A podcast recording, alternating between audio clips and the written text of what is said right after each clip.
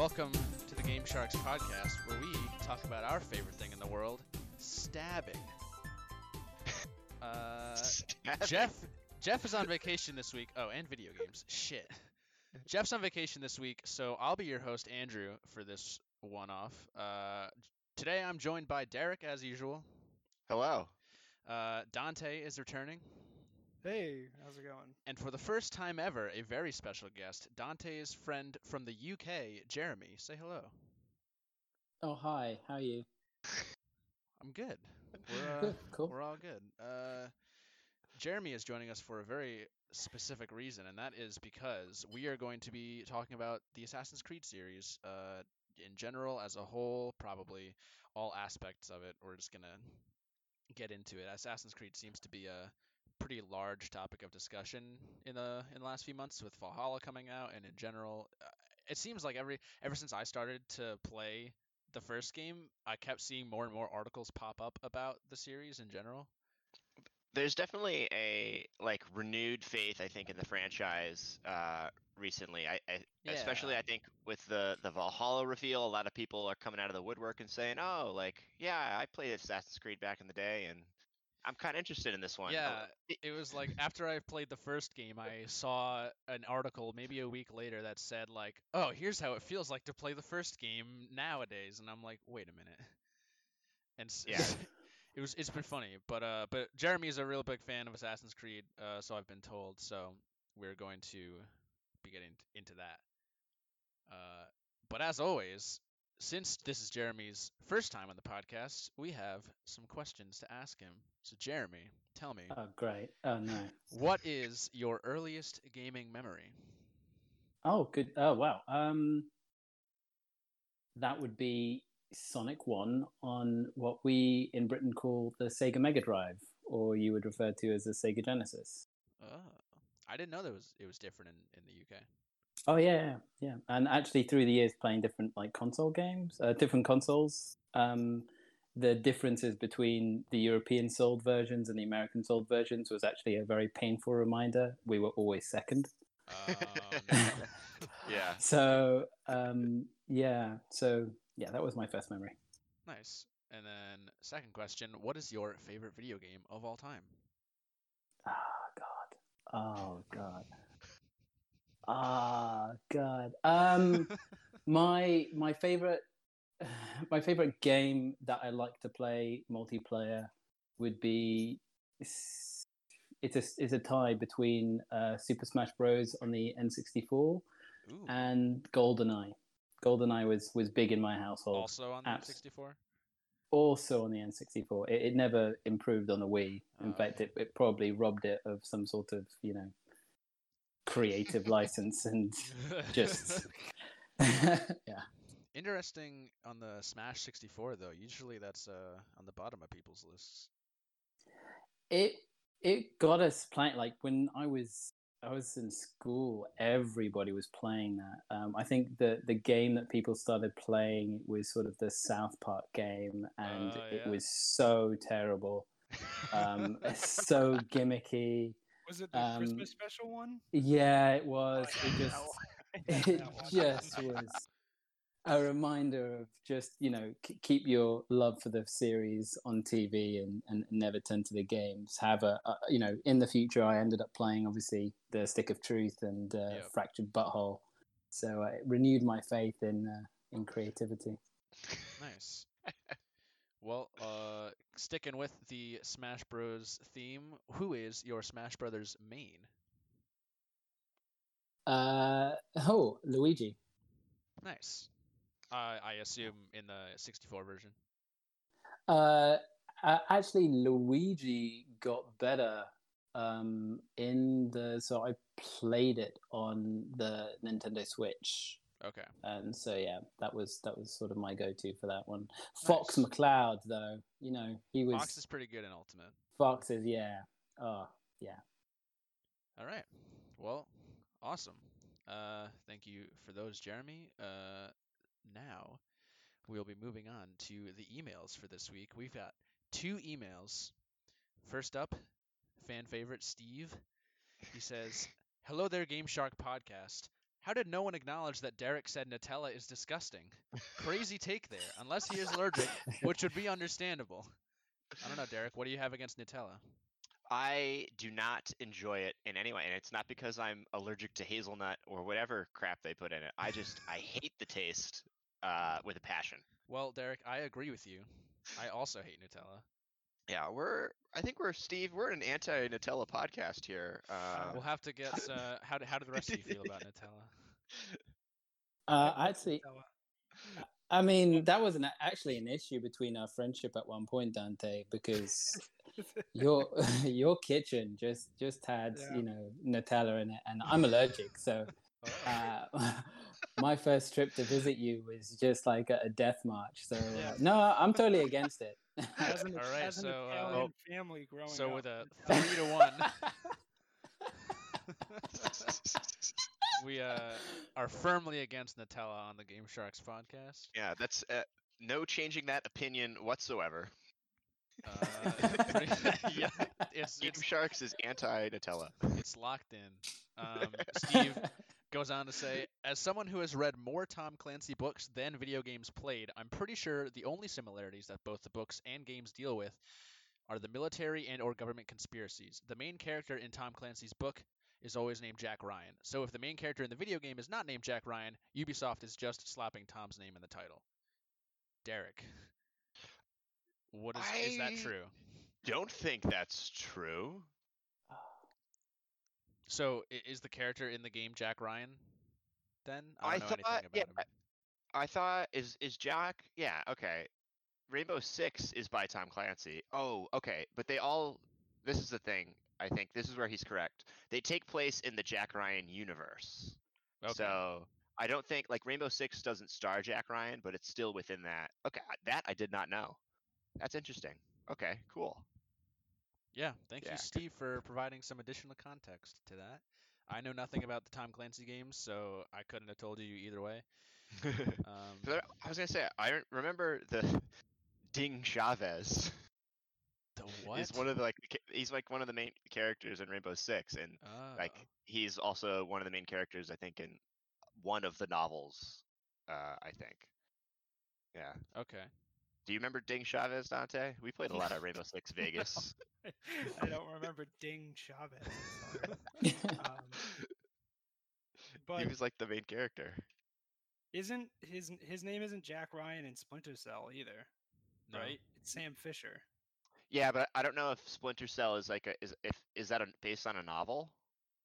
Oh, does it? Oh, I don't know, but it is Tom Clancy's Splinter Cell. Right. I think that's what he uh what's his J- Steve was saying is that um they're all that most of the games are probably original stories in the universe and not actually based Oh, on books because most of the books follow Jack Ryan or Yeah. uh Gotcha. Oh, right. Well, yes yep Sam Cool. Fisher is Yeah, exclusive to uh, video games. that uh, that is, but good for me to know because I, literally, you could have shown me any military-based game and said it was Tom Clancy, and I would have believed you. Uh, well, Steve has some more to say about Assassin's Creed, but we'll probably bring that up later when we actually get into that discussion. Still the reigning Hey, thanks, email Steve. champ, Steve. Our other email is from longtime listener, first time emailer Jeff. Uh, he says, What's the point of status ailments in RPGs? I'm talking things like poison, sleep, paralysis, things of that nature. They always seem pointless against basic enemies, and 99 times out of 100, they can't be used against bosses. So, again, what's the point? Sending an email to 100% of episodes that I'm not on, therefore, better than Steve, Jeff. Uh, I agree with Jeff. RPG fucking status effects are useless. Is- I especially agree with the not using them against bosses point because every single time I'm against a boss in an RPG, I try and status it, and it's always like, oh, they're immune, and it's like, okay, well, why? That's an interesting question from Jeff. Uh, thanks for emailing. Um, I feel like if a game had like if you feel like the status effects are useless in the game, then the game wasn't designed well. Like I feel like I've played RPGs where status effects matter at at like the top uh, or at like in like the hardest difficulties. Like I feel like status effects kind of mattered in Final Fantasy VII a little in remake a little bit. Like I used poison a lot. Um, I used I was gonna Uh, I was gonna bring up death ten.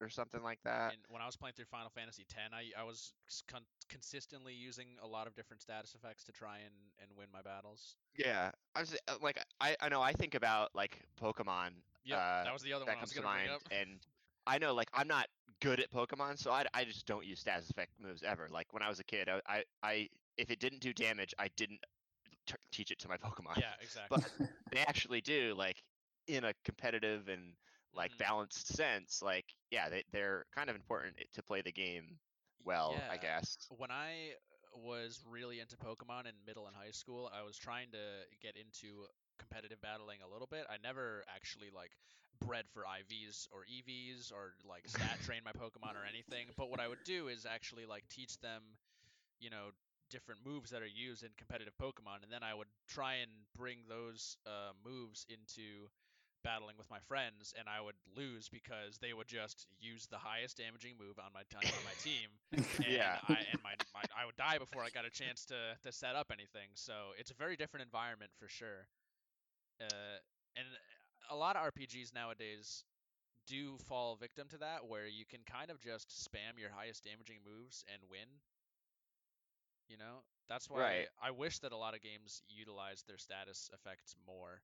Like Yeah. Octopath's battle system Yeah. was really great for stuff like that. Although I can't remember off the top of my head if Octopath had s- explicitly status effects, but their like armor system was really cool.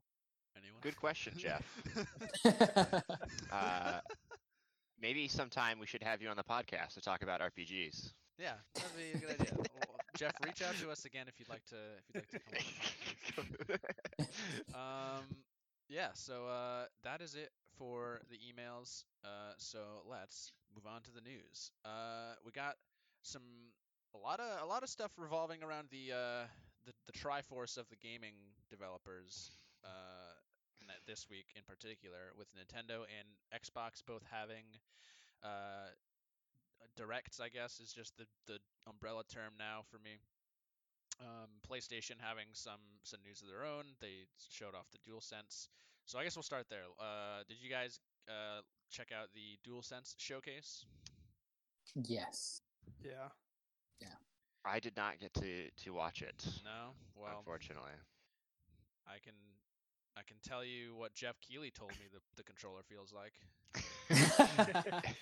he uh, yeah he had some um, he had some uh, a lot of touchy feely action with it. Uh, in fact, it, it, it felt uh, a little a little erotic at some points with the with the with the blow with the blow to the Yeah. controller. Just like you can even blow on it.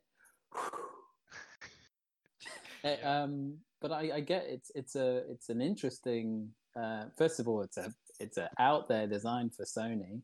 Um, as long as I've played a, a PlayStation, the controller's been consistent. Um, I thought they'd live and die by the DualShock, but uh, turns out they can evolve.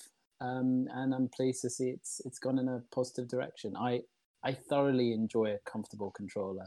Oh, Um, one of the reasons why you know I, I brought up uh, my passion and love for the N64 is because that controller is just the first time I remember um, a friend of mine who was left-handed saying, "I can play like you now." Um, Uh, wow. So it was it, they had actually thought about the different dimensions of obviously handling a controller for both left-handed and right-handed people. And um, it was just comfortable whichever orientation you could choose to use uh, to use it. And even though this is a limited expansion and what's already existing i, I I think it's great. Yeah, that's actually something I never have thought about in terms of controller design is right-handed versus left-handed.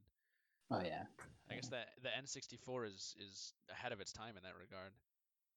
Wait, how did he use it left-handed? Because I, I'm oh left-handed. Oh god I dante think, I think I just used it like a normal right-handed person. not everyone is like sorry um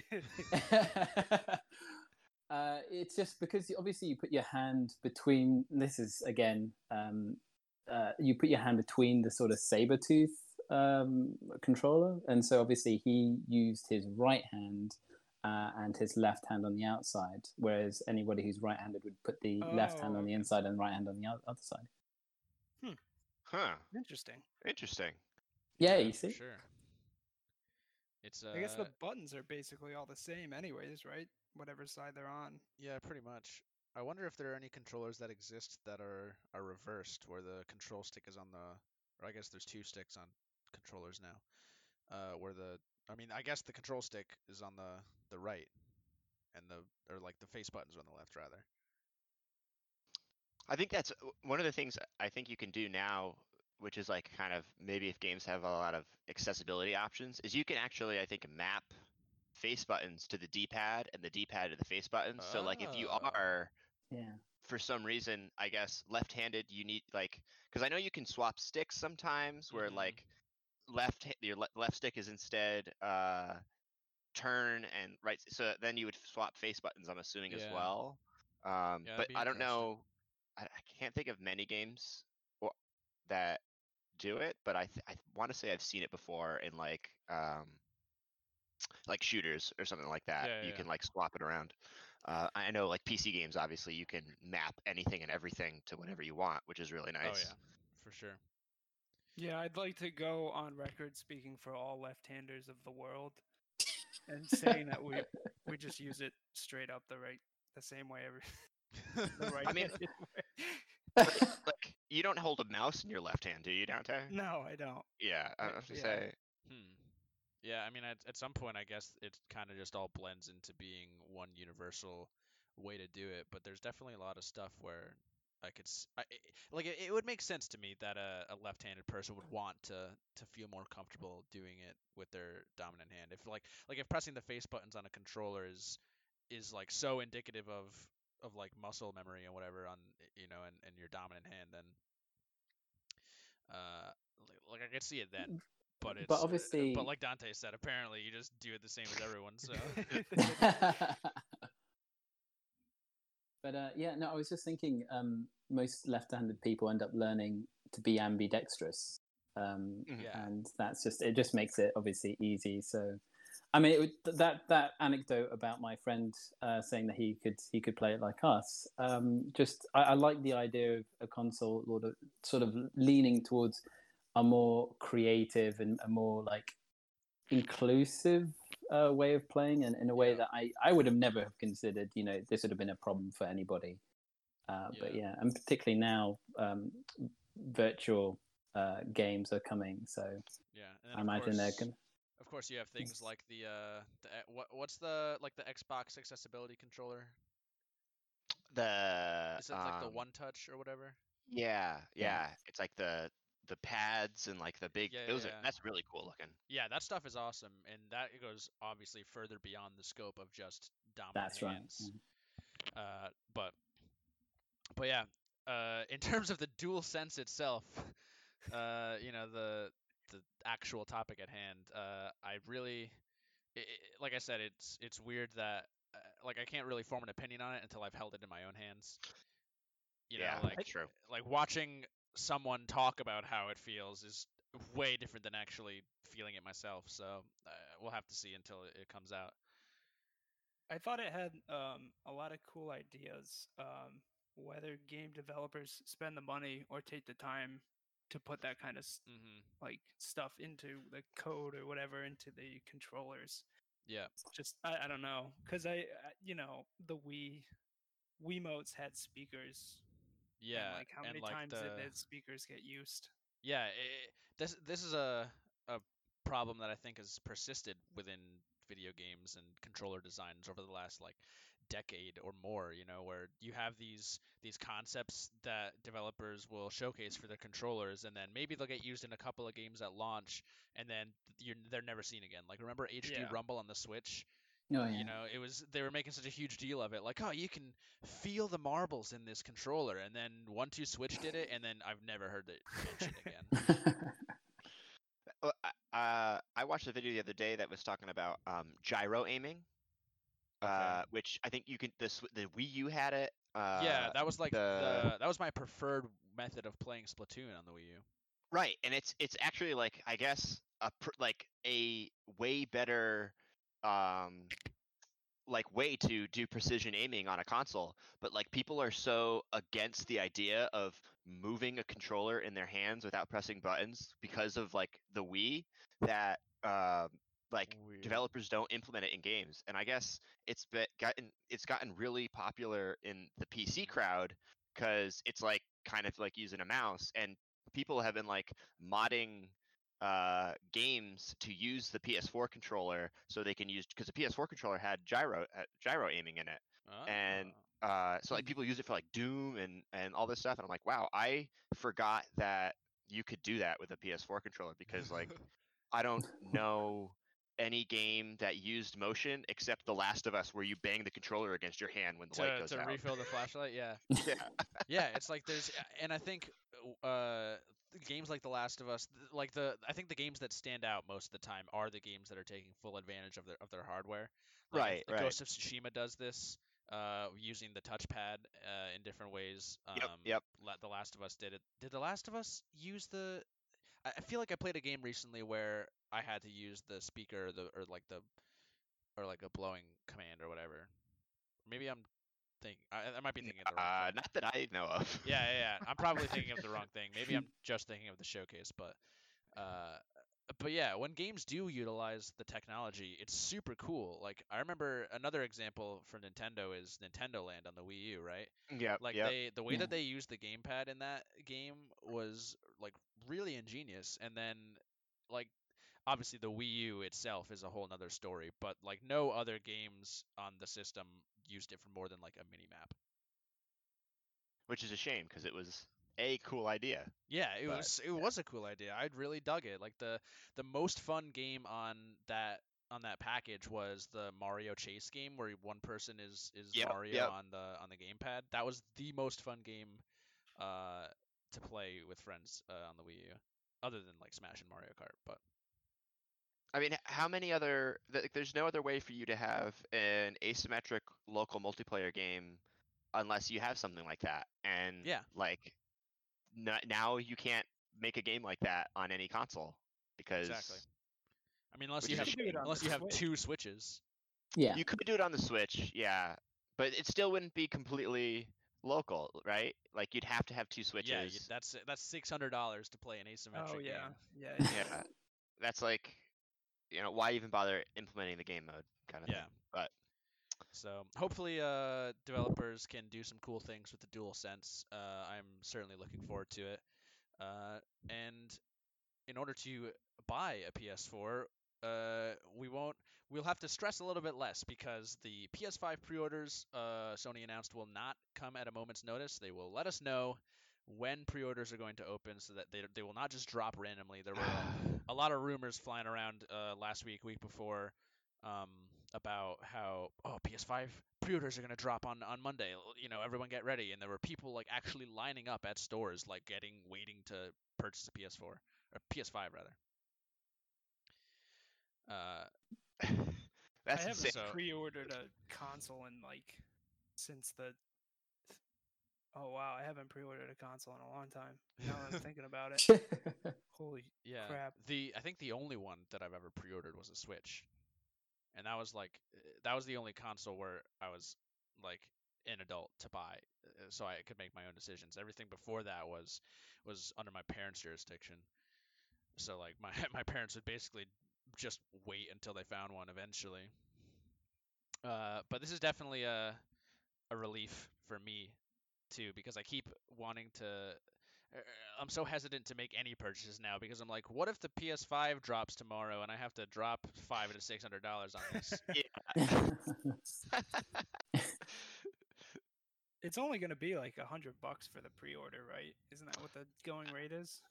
I think it depends on the retailer. Like Amazon might let you pre-order it without putting any money down, whereas like Yeah. GameStop, you might have to put down like a hundred bucks or something like that. yeah, doesn't Amazon do uh like you just pay when it ships? Yeah, you just pay when it ships. Yeah, which So- which will I think be an even better uh deal for me because ooh, that'd be it'd be much uh much better for me to plan out because then I could know when the five hundred dollars or so are gonna get taken out. Yeah, yeah.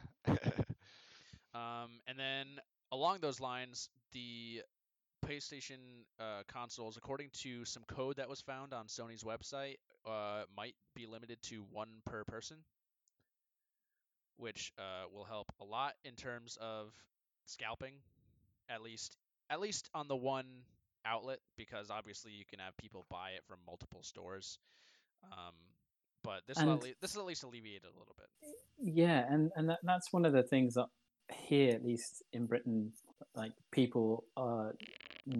I feel at least, or I've seen, and I've spoken to friends about that the the numbers of people who go to these stores are less and less year to year hmm because they are just those um you know those scalpers who end up just buying loads and just selling them online Yeah. um, and yeah, it does it does you know make it less less interesting or less special because there is some sort of uh, camaraderie when you're sort of waiting outside the store and you're about to get your hands on the game and you're about to be the first one. Then it used to be a really big deal that most of the country knew the first guy who bought the PlayStation 4 a couple of years ago. Um, quite a long time ago now, but um, yeah, yeah, it was. Um, yeah, so now pre-orders aren't exactly as high in demand as they used to be because, sadly for us, a lot of those stores. I mean, we have a store called, uh, called an HMV store that used to be quite prevalent here. Um, it's closed down, or many of the, the stores have closed down that used to set, do the pre-ordering. Uh, so a lot of that stuff is now online. So yeah, Yeah, and uh, especially with the the increased production of the units of PS5s themselves, it seems like Sony is really doing everything in their power to smooth over the launch of their console, which is super appreciated. oh yeah, yeah. That's. I mean, I get everything home delivered these days, and I'm sure, just like the rest of you, it's just more convenient to just if you were going to get it, you just you know have Oh, it yeah. shipped to your house. Yeah. Absolutely. It's not the same though. I think I waited Oh. outside Best Buy for a Wii once. Well, if you want a tent to stay outside your house, you can have one. Okay. I don't remember. I don't remember if I've told this story on the podcast before, but when I was getting my Wii U, I went to, uh, I went to two different midnight releases that were both all filled up because the because the Wii U like did not have a lot of units available, so there was t- like maybe six or seven, eight tops SKUs at at like WalMarts, uh, and so like they were all filled up in the line super fast. So then we went to sleep, uh, woke up at 3 a.m., went to a different Walmart. They were sold out. Uh, we had actually asked the Walmart that we went to first if a specific one was not uh, was doing a midnight release or not, and they told us they weren't. And then we went there in the morning, and they said, "Oh yeah, we did a midnight release." We were like, "Okay, cool." Uh, so then we after so then sometime between then and like noon the next day, we went to like two Best Buys, three GameStops, like uh fucking like Sears. We ended up waiting outside of Sears for an hour and a half and we went inside, us and an, a line behind us, and we asked the guy, like, "Oh, where are the Wii U's?" And he's like, "I have no idea what the fuck a Wii Two is."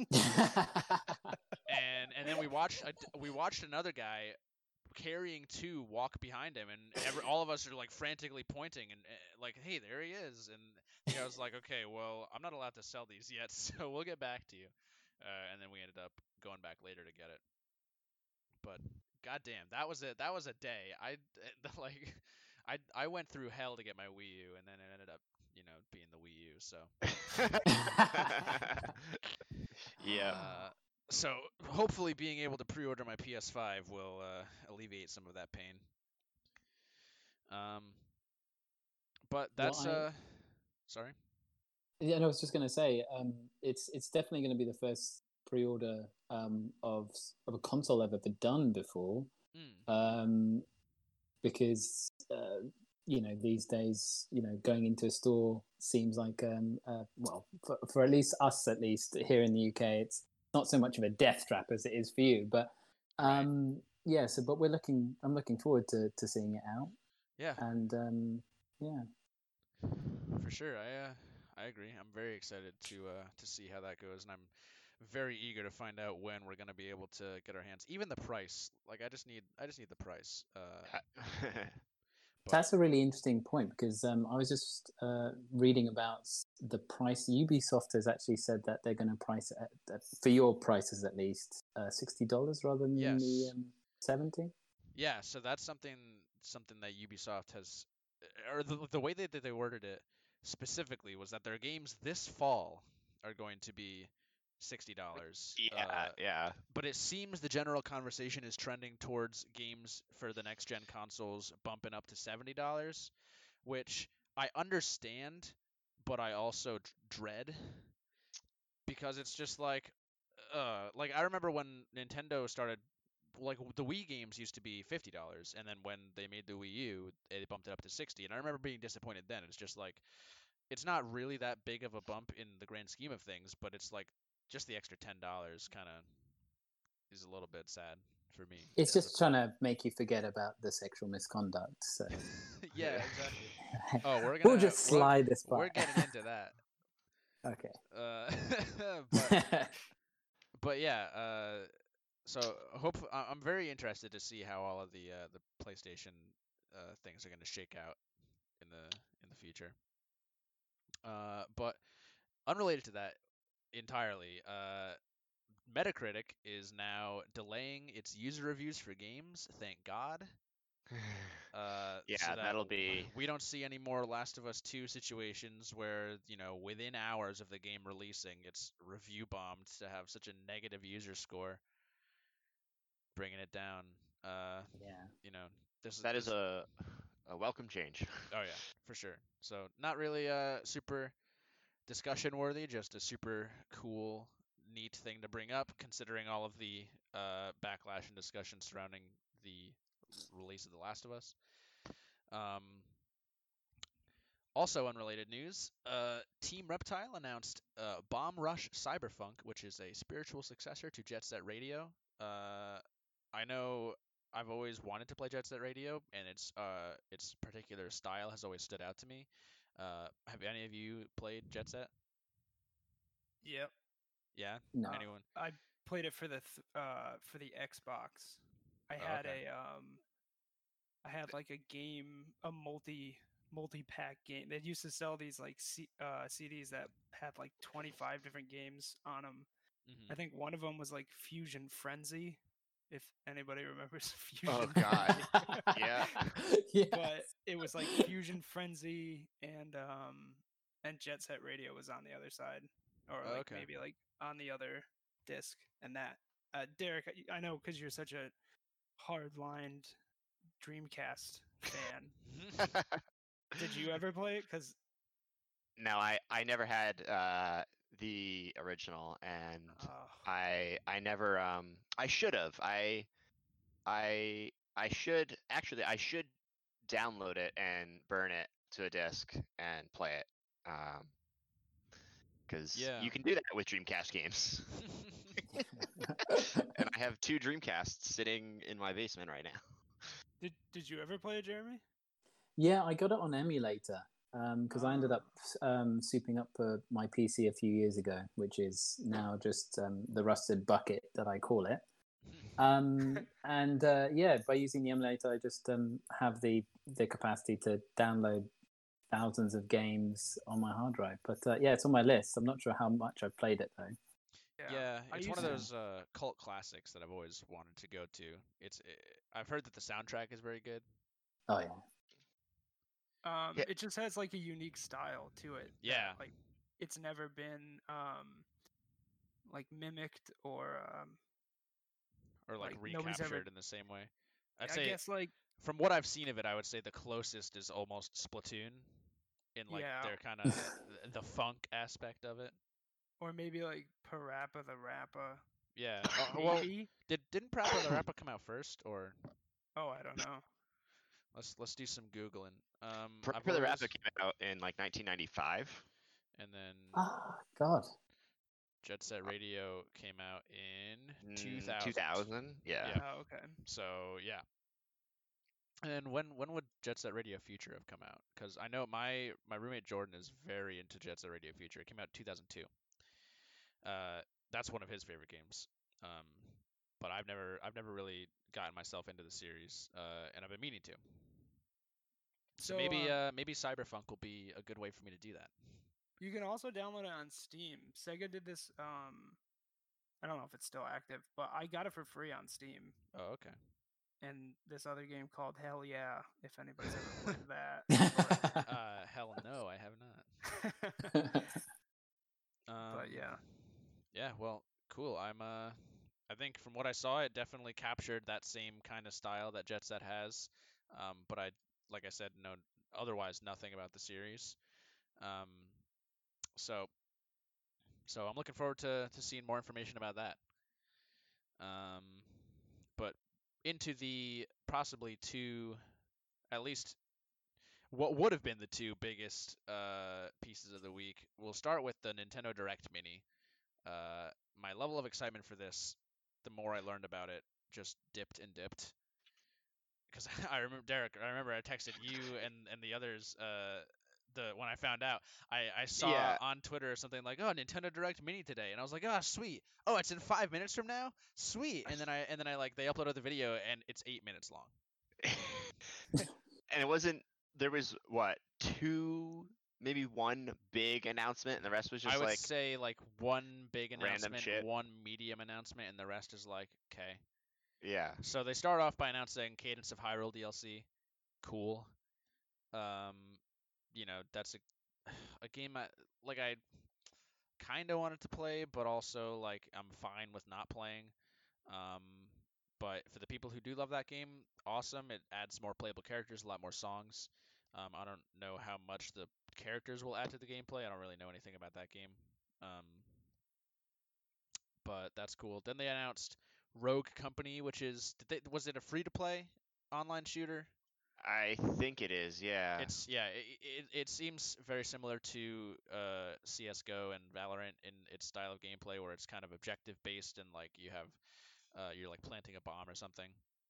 Um, I'm not gonna lie, when I was watching this, I was half tuned out the whole time. I was like at work and, and like I was kind of skipping through it because uh, seeing that it was eight minutes long, I just wanted to get to something that I that would that would wow me, and it never yeah. happened because after that they had WWE 2K Battlegrounds, and they, they oh showed all- no, no, no! That was that was just so so terrible, They- they and it showed- was just embarrassing. yeah, they showed a lot of clips of people playing the game, and then the clips of the actual game did not look good either. Uh, so that was cool, I guess. And then the the two the two bigger ones of the of the showcase, which took up almost half of the runtime, were uh, a, rem- a HD remaster of Shin Megami Tensei 3 Nocturne, uh, and uh, the announcement of Shin Megami Tensei 5, uh, which is coming out in the spring. Um, Shin Megami Tensei, obviously the uh, parent series for Persona, which I really like Persona 5, and I've heard really good things about the other games. So it's kind of been on my radar a little bit, but again, not really something that I was excited to see. But like, it's kind of cool. it seems like uh, if you were a fan of that series, it was like they already announced it too, right? It was a they had already announced five was coming, but they Did just they? didn't like. But they That's hadn't what I shown it. Yeah, it, like there was no news in a while, and then this was like the, like, hey, yeah, like, it yeah. is coming, kind of thing. Yeah, okay. Well, yeah. It's cool that it's coming, but it's not something that I was really anticipating at all. Uh, but for the people who do like it, that's awesome. That's great. Um, but in terms of my, like I said, my level of excitement for this just started at 100 and then went down because I saw there was Nintendo Direct and then because it's just like it's been so long since we've heard anything from Nintendo. Paper Mario is out now, so now we Yeah. have zero idea what Nintendo is doing for the rest of the year. And I, I, I just want a Nintendo Direct, a full length Nintendo Direct where it's all first party titles or like more notable third party titles. Uh, Just I need to know something, right. which yeah. is So- uh, it's really lacking.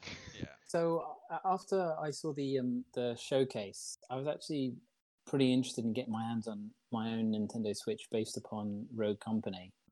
Um, I had hadn't seen it Oh, really? before, so thanks for sending it over. It was um, it, it was sort of like a mixture, mixture of things that I had you know already played, already seen, a little bit of Rainbow Six, a little bit of uh, Modern Warfare, a little bit of um, what is it, Watchdog, um, in the way that it it looked very uh, techno warfare, which is the Mm. way that most of these games are going.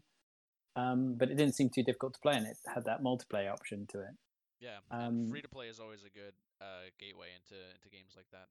Yeah, and uh, but massively, massively disappointed by that whatever that WWE thing was. I just, I just, I just shun it. I, I can't, I can't. No, sorry. I I mean I am in full agreement there. Uh, I've never been a big fan of wrestling, and the game that game in particular does not look great either. There's just something warped about the characters. I mean, have you looked at them? It's it's, as like if a yeah, it's like why steroids game found a way into into the software. exactly? Some, It's like why does I don't know I don't know why that game needs to exist when they have the full realism WWE games at the you know that are Yeah. probably better. I mean, it wasn't the wasn't one of the most recent WWE games like very glitchy and very bad. Yeah, they they have just stopped making putting any effort into making those. I think, and they just That's right, poop yeah. them out. Yeah, a lot of developers just poop them out nowadays.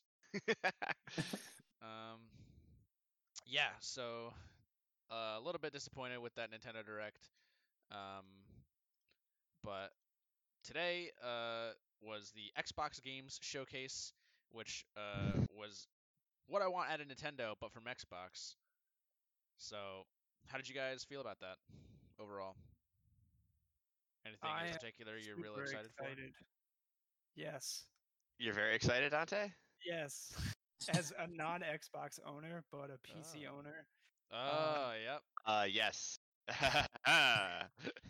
um, I think X. well, I'm gonna say put this out there, but Xbox has like, if you own a PC and a PlayStation 4, there's no reason to buy an Xbox ever. Oh, I think. absolutely. Especially with um, smart delivery. Uh, not smart delivery. The XCloud coming. I don't. Do you? You don't have Game Pass, right, Dante? No, but No, I you haven't would invested yet. gladly buy that So instead of a brand new Xbox. Yeah, they're Yeah. they're coming out with uh, um the uh my my oh uh the xCloud the xCloud stuff which runs I think it just runs uh on Android devices or on I think you can So basically, the way that uh, Google has made Stadia just multi-platformed, yeah your phone, your tablet, your laptop, or whatever. So as long as you have Game Pass Ultimate, which is fifteen dollars a month, if you don't find one of those one dollar a month deals, Mhm. uh, you can play any non-PC Xbox game on on XCloud whenever that Yeah. once that comes. So it's like, why would I? I was going to buy a Series X, but I don't know if I if I will now. Yeah, Uh, right.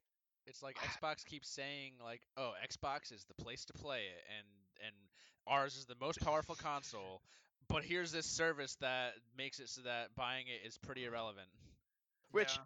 I and I feel like uh, we and I I don't know if J- Jeremy also fits this realm, but we're we're definitely like more hardcore gamers in the sense that like we have uh you know a well built PC and like so we're already like really you know we're into crap like that Mhm. so when they say you know you can just use your already built PC to play our games like it's smart for them to do that like Yeah. I I wish PlayStation had uh, a similar thing like I, I downloaded PlayStation Now uh, and for some reason I still have that subscri- subscription but I was playing like old I was playing old PS3 games on my PC and it was awesome and I was like well why am I doing this when my PlayStation's right here like it doesn't really make a difference but Yeah. yeah, I don't know like the fact that I could play any Xbox game that comes out on my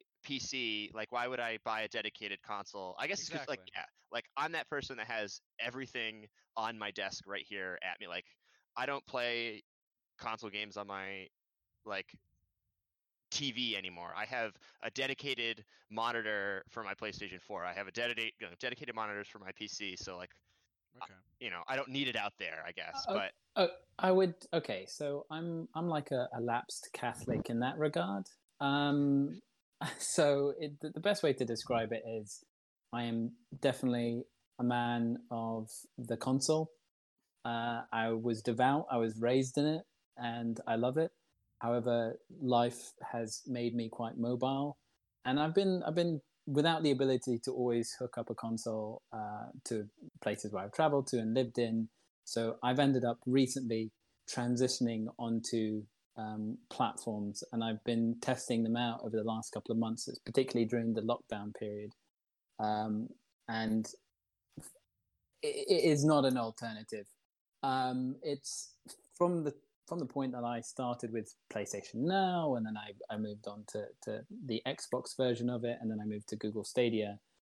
It just your internet connection is just it's the lifeblood of your of, of a Yeah, game. Very, Yeah. very true. Very true. And um, I, also the way that the the system manages the network as well uh, also plays a massive contribution. I hate all of it. Buy a console, stick with it. What, sorry, what I'm basically trying to say is, don't live my mistake. Um, it's just it's just better to, to have it with you. It's like the partner you can enjoy and it can enjoy you. It's like having a, a dedicated box that you know will be able to run your games is is much more comforting than relying on on an internet connection or the specs of your PC. You know. I, I guess I'm I'm hopeful for the future that that these, uh, especially I think Microsoft can better fix fix figure out the the cloud gaming than Google can. Um, Yeah. because the X- Microsoft is at least the past eight years, you know, they really have dove into to gaming and wanting to get that work. You know, I don't think if XCloud uh, wasn't going to be better than Stadia, they wouldn't hype it up as which I guess they haven't really hyped it up too too much. But Well, it's it's been out since like 2014, and Right, I was so surprised by the fact that it's been in, in existence for so long, and I've never considered using it, particularly having a console at that time. But yeah, it's it's definitely worth um, trying if you if you haven't. uh, It, it's really really good. Uh, the games on there are they have a huge library, number of options. hmm Um, however, depending upon your internet connection or where you live, these things can vary.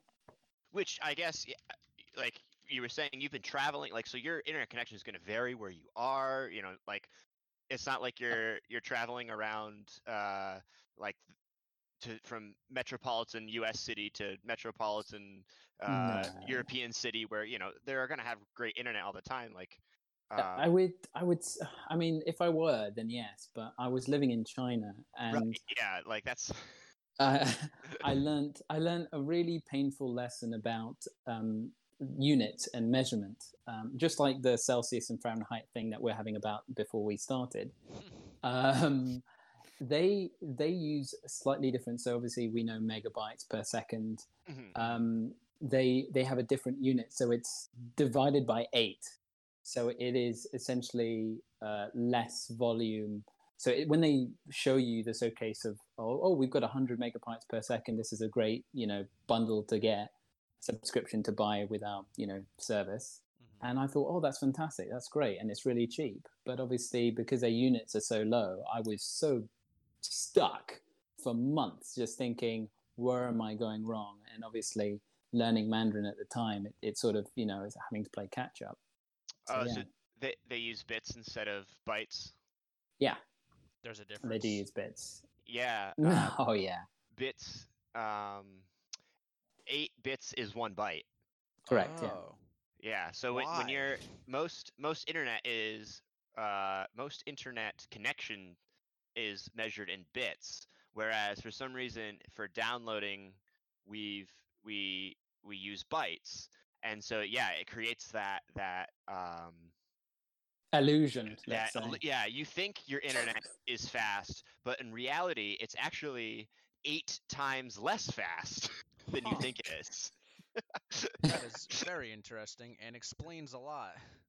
yeah so um it's and because there's so many um online users uh, in china yeah, and yeah. particularly mobile gaming is huge and i actually got massively into it massively addicted into it there's there's huge i mean you know i'm sure you remember internet cafes they Mhm. are everywhere and it's literally an escape for most of the teenage generation now um, just trying to get out of the house, and they'll go to these places and they'll fork over uh, hundreds and hundreds of, uh, of dollars, let's say, um, just to to get online onto a fast network, Yeah. rather than be at home and having to compete with granddad. Well, Because you know, Granddad is a hardcore gamer in China. like Oh, you know it. maybe everyone, maybe everyone is. 50 years from now, yes. 50 years from now, we will all still be playing games, I'm sure. Um, Uh, but yeah, uh, I love uh, what Game Pass is doing by allowing me, and even Xbox in general. Like, I don't need to ever buy one because I have my PC, and I, you know, any game that comes out, I just I can play it on my PC. So why would I need to spend all the money on an extra, on an extra system? Um, right? And you know what? They're still they're still getting our money, right? Like I, I always think about like I have I have Game Pass. I could spend five hundred dollars on the console and give Microsoft five hundred dollars right away. yeah. Or over the next ten years, they're going to get a you know uh, a thousand dollars from me because I'm gonna have Game Pass for the next ten years, kind of thing. So yeah, it yeah. does work out in their their favor. in Yeah.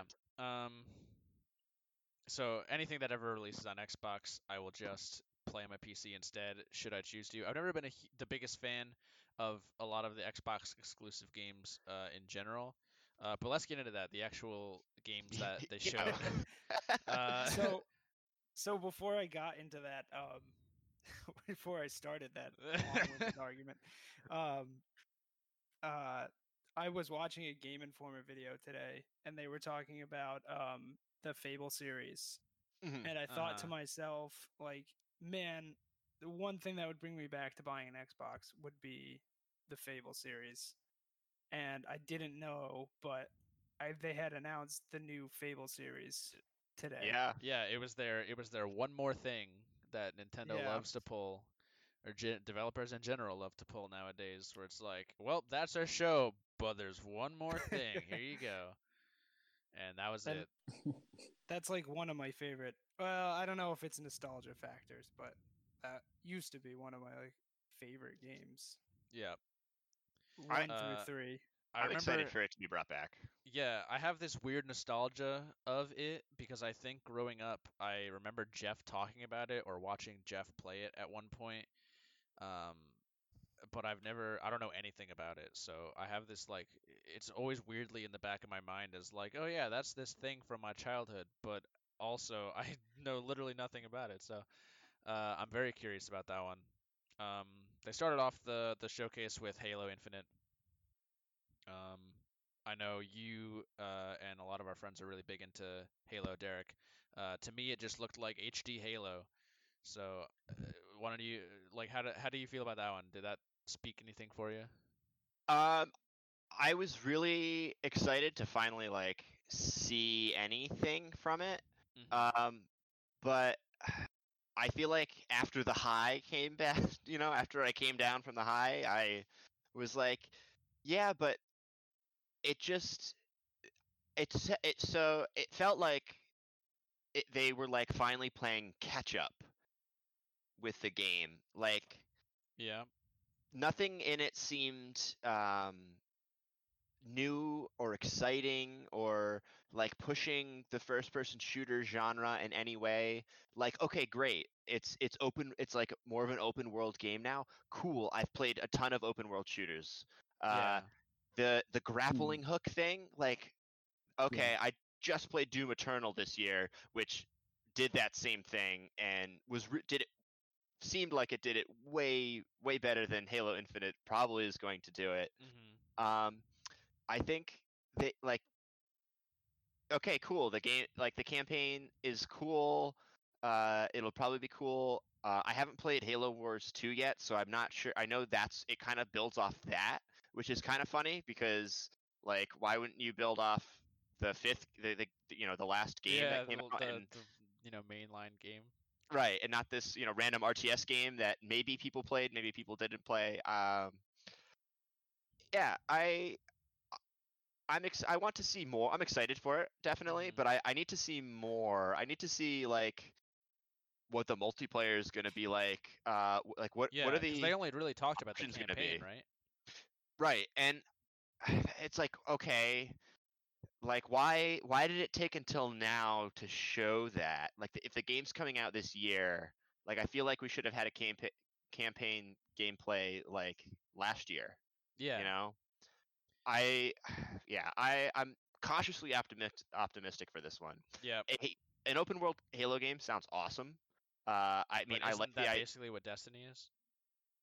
I mean, Oh. no, because it's like like Destiny's a, a, a- like an action RPG shooter game, Okay. and you know, Halo's Halo's still a like purely uh, FPS. a pure FPS. Yeah, you know, pure FPS. Uh, some of the, a lot of the the gun new guns looked cool. It sounds like it looks like they're like adding a ton of new weapons, which I think is cool. Uh, how that'll factor into multiplayer, I don't know. There was like, I think every gun he like Master Chief picked up except the the assault rifle and pistol he had in the beginning were all brand new weapons to the to the game. That's cool. Um, yeah, I it was only eight minutes and it felt very underwhelming at the like after Yeah. watching it. Well, it has a uh, a holiday 2020 release date right now, so I'm sure we'll be seeing more about that Yeah, in, the, I in the coming months.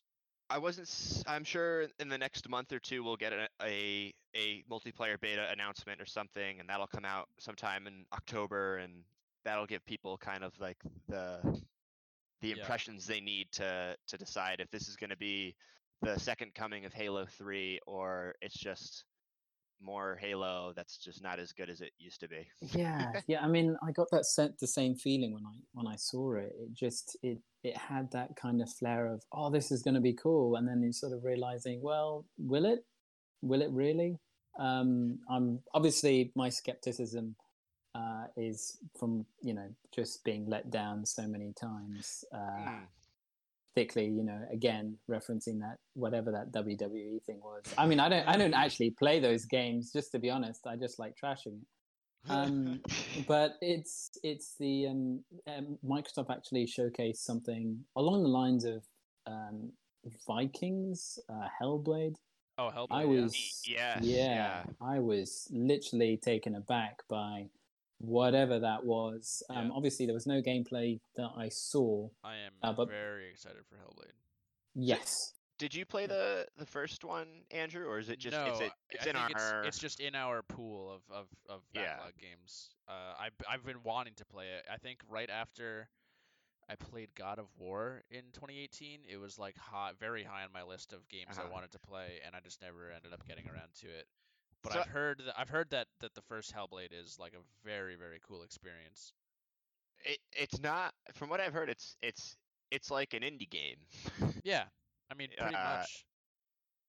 I I'm curious. I'm I want to eventually play it to to kind of see where the the hype is, but I yeah, I'm definitely like I don't know. I don't feel like I can get hyped for the second one because I just don't even know if I like the first one. Yeah, that's true. I Um, mean, I I think that the uh, from like what I've seen from it, it just it looks like it would be a really cool and unique story, kind of similar to The Last of Us, I think, but in like its own unique kind of way. hmm Um, so so the very aesthetic of the game just intrigues me a lot. Um, but I really want to play the first one. Yeah. I think after seeing that, I'm I'm definitely with you in that. I'd I'd like to go back and play the first one. for sure. Um, I other I'd say Halo and and in a way Hellblade and then Fable are probably the biggest announcements out of everything. So I guess we'll quickly run run through uh, the rest of the stuff that they that they dropped. So we got State of Decay three. Um, and, stop me if if any of these uh, pique your interest in any any capacity or you want to touch on them. Uh, we got State of Decay 3, Forza Motorsport, uh, Everwild, which is a new IP from Rare, which is cool. Okay. Um, I'm, I'm, I'm. Has Rare done anything after Banjo in the last like 20 years? They did Sea of Thieves, didn't they? Yeah, Sea of Where- Thieves di- is Sea there. of, sea of Thieves is Rare. Yeah, Yeah. Okay, that's So thi- I didn't know this that. sounds like it's their their first back to uh like a single player game instead of a live service game. I don't know. There's no. I guess there's just no information about Everwild. Yeah, they just they just flashed the rare logo and then showed a, Yeah. a cinematic trailer. I mean Um, that rare logo that hasn't changed in like 25 exactly. years. yeah. yeah. but but yeah, that uh, that intrigued me just because Rare's name is attached. So uh, I'm excited to see where that goes. Um, after that, we got Tell Me Why, uh, which is from the same people who made Life is Strange. This is like another one of Yep. those uh, point and click like story book games. Um, chapter one Is one that the is people releasing. who made um, Heavy Rain too? Are they? Nah, I thought it was different than the people who did Heavy Rain. Okay, I you always get those all confused. But I know that Detroit Become Human and Heavy Rain have the same developer. Yeah, this is. Uh, yeah, no, they're they're different. Okay, all right, Yeah. sorry. Um, after that one, we got uh, the announcement that Ori and the Will of the Wisps is getting a version of it specifically developed for Series X that will run at like 4K 120 H FPS or whatever. Or I think on, on the screen it said 120 FPS, and then the guys said 120 hertz refresh rate. which Yeah, just- are different things. Right, but you need you need 120 hertz refresh rate to to see 120 FPS. Right. Right. Yeah. Okay. So either way, uh, they're they're making a very uh, high end version of that game, which, like, even though I'm not going to get an Xbox Series X, that excites me because that game is beautiful as it is. Does it not already run that well on PC? I don't know. I I would feel like it. You would be able to run it at 120. I don't know. okay, But PC, I don't know if I don't know if my PC would run would be able to run that. Um, Okay. But yeah. either way, I'm excited. I love Ori. I love that game in particular. Um, the Outer Worlds Perils of Gorgon, which is like a, a is it is what is a DLC pack or or like a an extension? Is Yeah, coming out in September. like a DLC, story DLC or whatever. Yeah. Um. So that's cool. The Outer Wilds. Or God damn it. Outer Worlds. Uh, it- it just looked like space Fallout to me. Not a game I could really ever get into. Well, actually, it made me think of Fallout. This, Yeah. And, well, um, Obsidian are the ones who made New Vegas, right? yeah. yeah. Yeah. Oh god, that was a, that was a. I enjoyed that. Just Yeah. yeah, I'm quite. Yeah, I like- Uh, Obsidian also developed the next game, Grounded, uh, which the the game itself, take it or leave it, but I think it had my favorite moment in the whole uh, event where they go, "You've been waiting for the biggest game of the year, and you'll have to keep waiting for Cyberpunk." and that one, that was great. that was that was a pretty good one. Um, but the game itself, uh, it looked like a like a cooperative, like adventure game of some kind where you're all tiny people and like you're fighting against spiders and running through lawns, but the blades of grass are giant. You know. Um, uh, not a lot of information about it, but looks kind of cool. And like I said, best moment of the of the event right there. Uh, and then we got another Obsidian game, Avowed. Um, I don't am remember anything about it. I'm excited for this one. Uh, this is clearly their answer to Bethesda. We finally have like a competitor to Skyrim, to, or to the Elder Scrolls. Yeah. Uh, I yeah I I mean those game like people loved Skyrim. I'm really excited to see Obsidian's take on a first-person RPG, like you know, large-scale open-world RPG. Like Mm-hmm. uh, I hope it's, I yeah, I hope it's on the scale of an Elder Scrolls game, and it doesn't end up like the Outer Worlds, where it's- it's actually like it looks like it's like Fallout, but then, or it looks like it's like s- like an Elder Scrolls game, but it actually turns out to be pretty linear and not that great, because uh, that would be a huge letdown. But just Yeah. like the trailer itself got me like super excited. I was like, okay, finally, like maybe this will come out before Elder Scrolls Six. Maybe. actually comes out. Um, yeah, that'll be cool. Definitely uh, keep me updated on that because I am not going to pay attention to it. Well, it did um it did look a little bit like they were they were bridging between um Elder Scrolls and the um Middle Earth game that came out, the Shadow of Mordor series. For a second, Um, I thought it maybe was a Lord of the Rings game. Yeah. Uh, Yeah, that's the vibe I That's got. just because my ignorance of Lord of the Rings. I was like, wait, is this a Lord of the Rings game? that's like that's like me with Tom Clancy. Every, anything Yeah. that you know, Clancy. Are you Tom Clancy? So- Dante, you're just looking at every game and being like, "Are you Tom Clancy?" Just every game. every game It's is him. Tom Clancy. Tom Um, Clancy.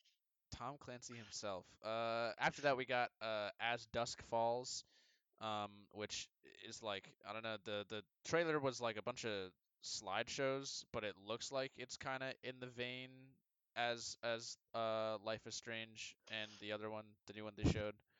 Um, so kind of hard to tell what was going on just from the trailer, but uh, you know, cool. Yeah. Um, after that, we got uh, the Hellblade info, and then after that was Psychonauts 2, uh, which is pretty cool. They had the they had the the the they were cutting in footage of Jack Black singing, which was awesome. I love Jack Black. Um, did anyone play Psychonauts 1? No. No. I have played a good chunk of it. It's in my Steam library. It's installed on my computer. I want to say. okay.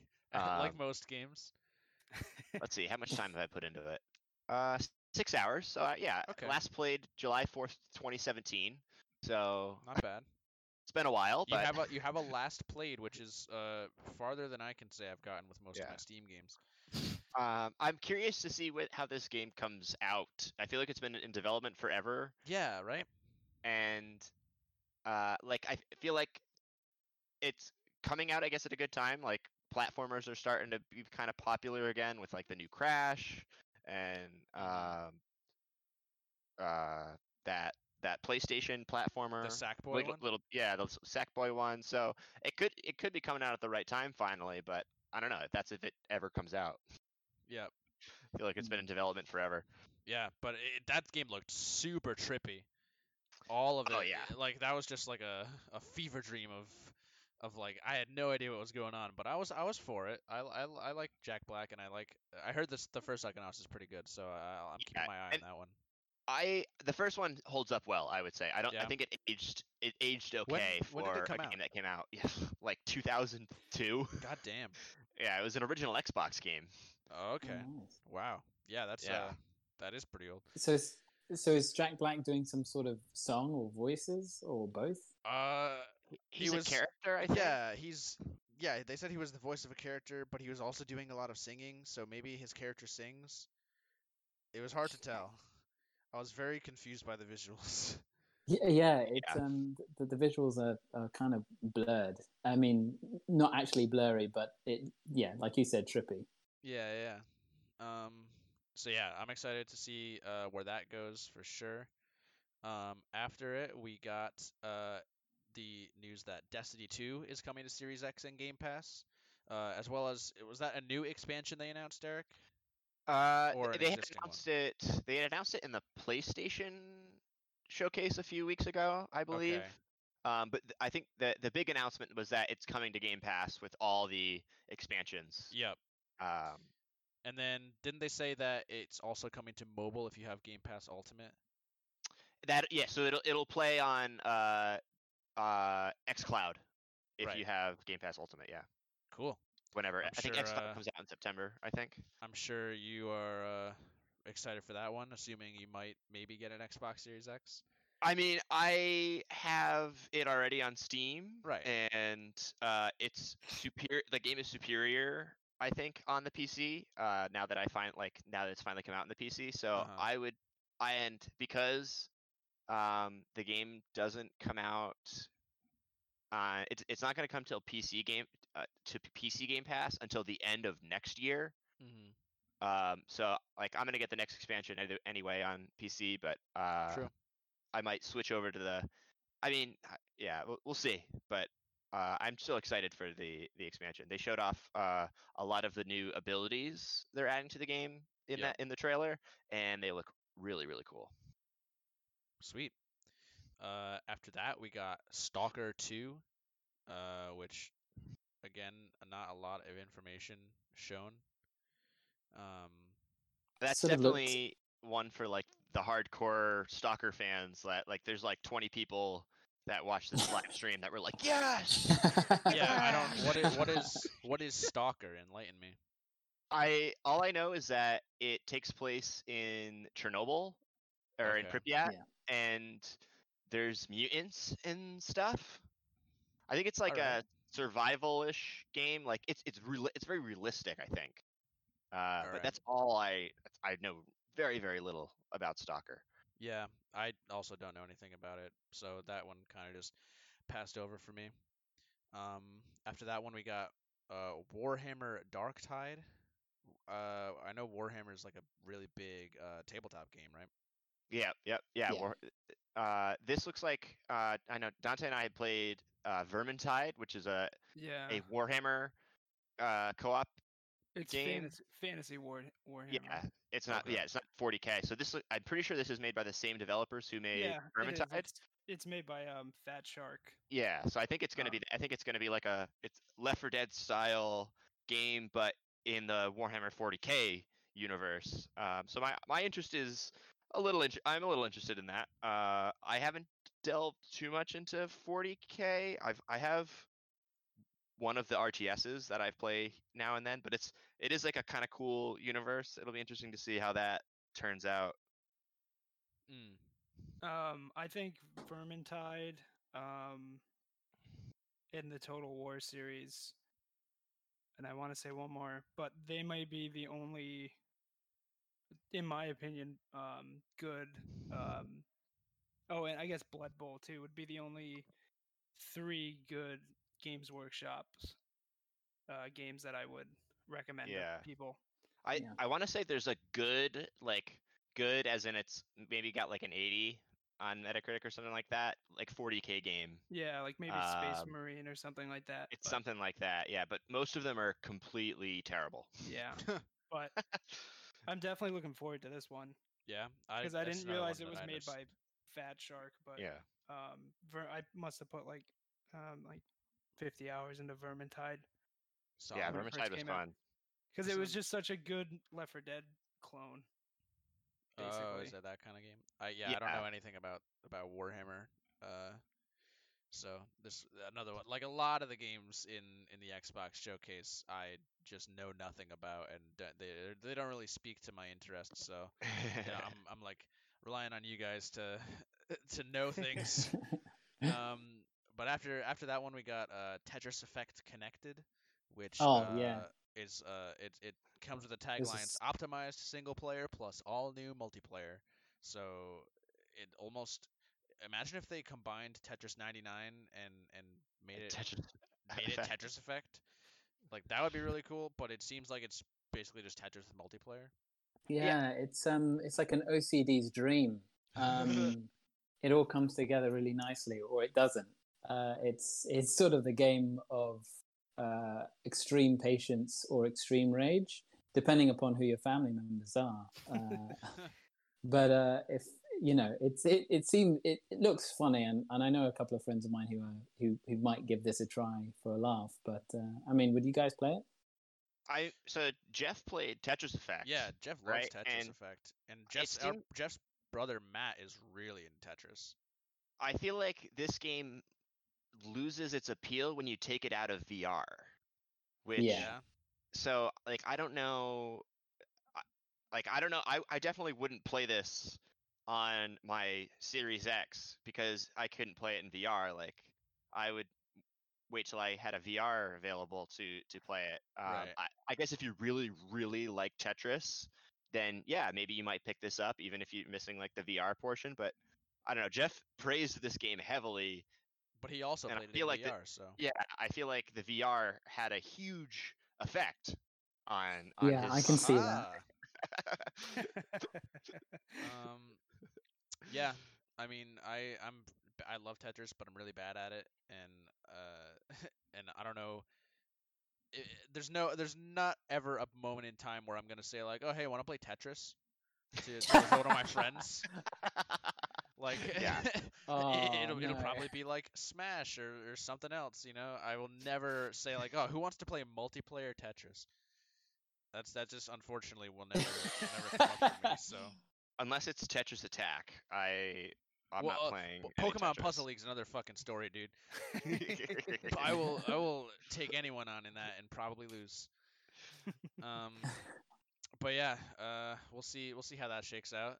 Uh, definitely curious. I'm definitely curious to to hear Jeff's thoughts on on that and Halo and, and even most of the stuff in uh, Yeah. this event. They'll have to Um, send us an email. Yeah, Jeff, send us another email right now.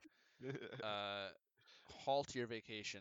Um, so after that, we got the Gunk, which is from the creators of SteamWorld. Uh, and it kind of it was giving me like Pikmin meets Super Mario Sunshine in space vibes, like. Because, cause you you know you're on a some foreign ass planet and and you're cleaning up a bunch of gunk, you know, just like in Super Mario Sunshine. yeah. I think out of I- all the games, this one intrigued me uh, a little bit. I mean, just from looking at the video, it just it didn't seem like there was any sort of description of you know the kind of activities that you'd be doing and the sort of puzzles that you might have or challenges that you'd go through. It looks like a decent enough game, but I'm really looking for a bit more when you know Oh, yeah, looking sure. at something new. I'm I, I agree, but I am I, I just think like on the surface as a concept, it looks uh pretty cool to me. Oh yeah, definitely. Um, after that one, we got the medium, which also the concept of looked pretty interesting, and I kind of have no idea what's going on there. But I'm very curious to know what's going on there. I, I don't know. How did you guys feel about it? It's like a murder mystery or something beyond that. It's like a mystery, like lost mystery. Um, it, it just it, it was so strange because it had you know it showed these different locations you know you're in the woods you're you know in this abandoned uh, hotel area it's just it was it was it was weird but i liked it Yeah, and they had the, th- the whole dual reality thing. It says dual reality gameplay, two worlds rendered simultaneously. Don't know what that means don't know in terms of like in terms of like the story or the how the game runs. Like, I'm very curious to know how how that uh, is going to come into effect. Um, it does look like people are leaning towards um, the sort of like the the theme, the themology of the whole the whole gaming world, and making it more of a movie and yeah, sort of crossing over into more story than game.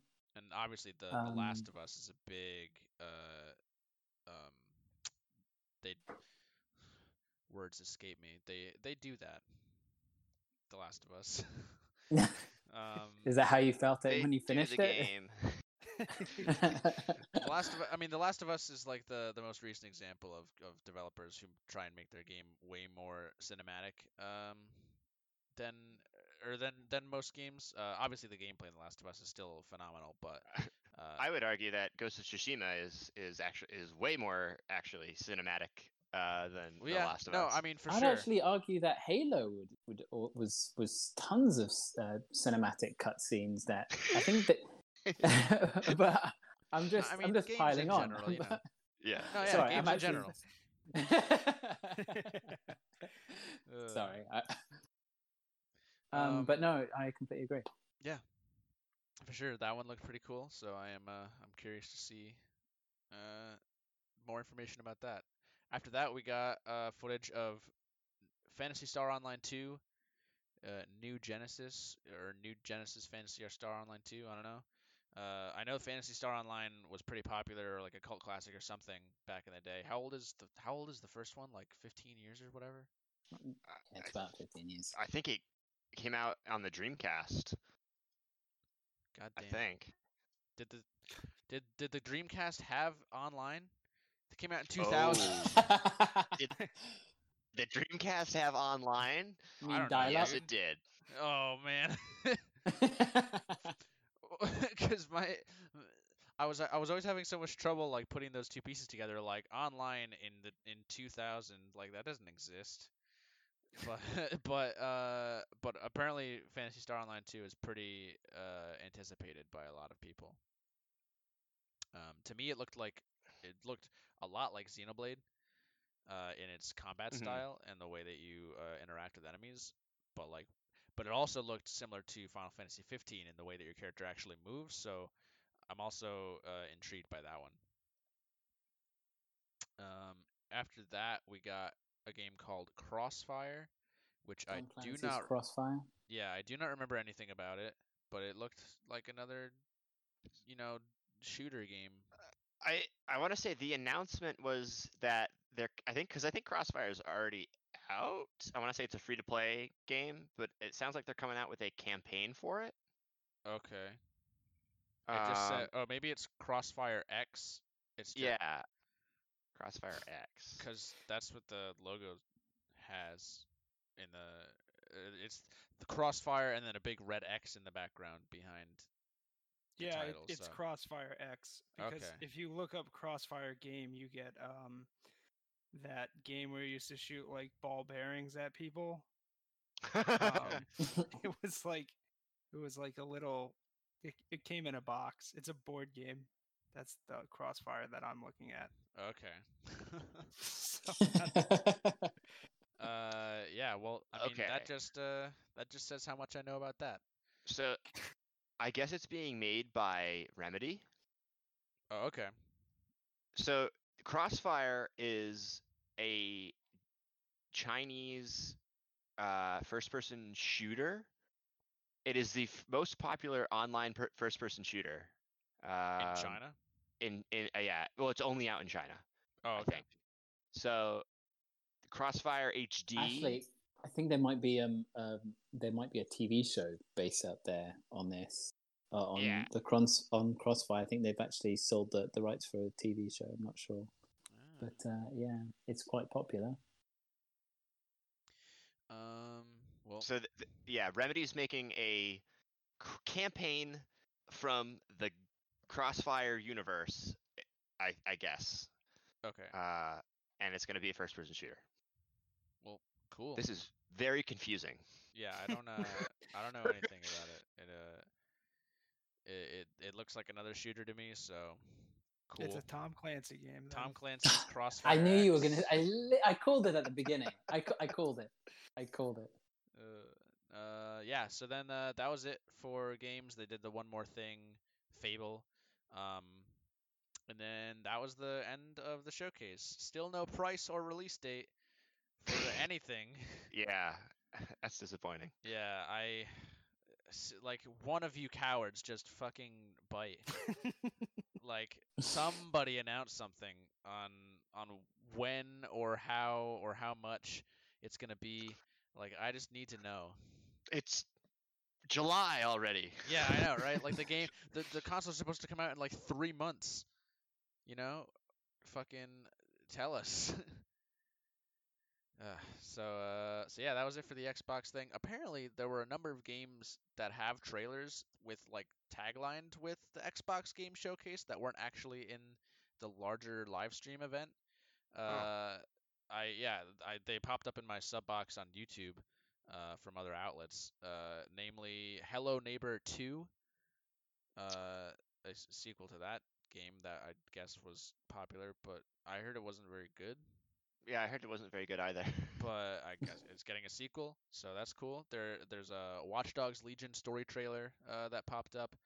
Um, there's a new free-to-play FPS game called Exomecha, um, which is, you know, probably just another fucking shooter game. Uh, there's another game called Echo Generation, which I did not look into. I literally just wrote down the title. Uh, and then the one out of these these five that probably piques my interest the most is one called Balan Wonderland, uh, which is a 3D uh, platformer from the creator of Sonic the Hedgehog and NiGHTS. Yes, So- Is this yeah. the one with the the um, the rabbit and you fight um maybe I'm just you fight like vegetables and stuff? Uh, that's a good question. I don't know. I didn't it, it might not be. I didn't there look at was, the uh, the trailer super in depth. I haven't had a lot of time. But but go on. Uh, I saw something. I saw uh, they were doing like the demo, the demo summer demo thing that uh, Xbox was doing, and they had a game that like was very reminiscent of early Sonic games, um, but it was with a rabbit and In this in this trailer, it looks like you play as a lot of different characters. So Uh, uh, not yeah. I don't I don't think it's explicitly a rabbit, but it definitely does give me the same you know Sonic the Hedgehog and and NiGHTS vibes. It says it's coming in spring 2021. Um, so kind of cool. Um, That's that's to be interesting. yeah, I uh, I I wonder if it can uh do what Sonic has not done and make it a good 3D game. that's saying that's saying something. Uh, yeah. I mean, but- um, I think the first Sonic the Hedgehog. I think there was like a really famous rumor about the music in it, the composing, um, being from Michael Jackson. yeah, in Sonic So- 3. Sonic One, actually, going back to the really? to the very yeah. I thought it was uh for Sonic 3 specifically, right, Derek? Didn't uh, wasn't that a trivia question? I think so. Yes, it was a trivia question. I thought it was Sonic Three, but Uh, maybe he also. I don't know. I don't know. I do no, I do apologize. I, I might be wrong. the The reason why I thought that is um, there was a really famous game that came out following Sonic One, um, which was Moonwalker, um, Okay. which apparently came directly from a deal with Sega. Um, and so Michael Jackson has his, his very first and possibly only game appearance, uh, and it is you can actually I think you can uh, kill people with a moonwalk. Uh, no, no, no, oh it's with the um, it's it's no no no no. It's with the bit. I dare. Please do look this up. Um, there is a move that he does. You know, where he grabs his crotch and then he swings his hand, Yeah, yeah. and then it's just like a power wave. It's it's really freaky, But you should check it out. It's it's it's bananas. So it's actually the other way around. They Ah, collaborated to make Moonwalker, and then from that they had him uh, work on Sonic 3's um, right. Okay. soundtrack Okay. Okay. Cool. because he was also a huge Sonic fan. Yeah. Interesting. Well, Thanks. that's cool. Uh, that is all of the news for this week. It was kind of packed compared to to you know the last few weeks. Um, so definitely glad to be done with that for sure. Um, but uh, we've been doing this for a while, so let's definitely take a break and then uh, we will get into what we have been playing.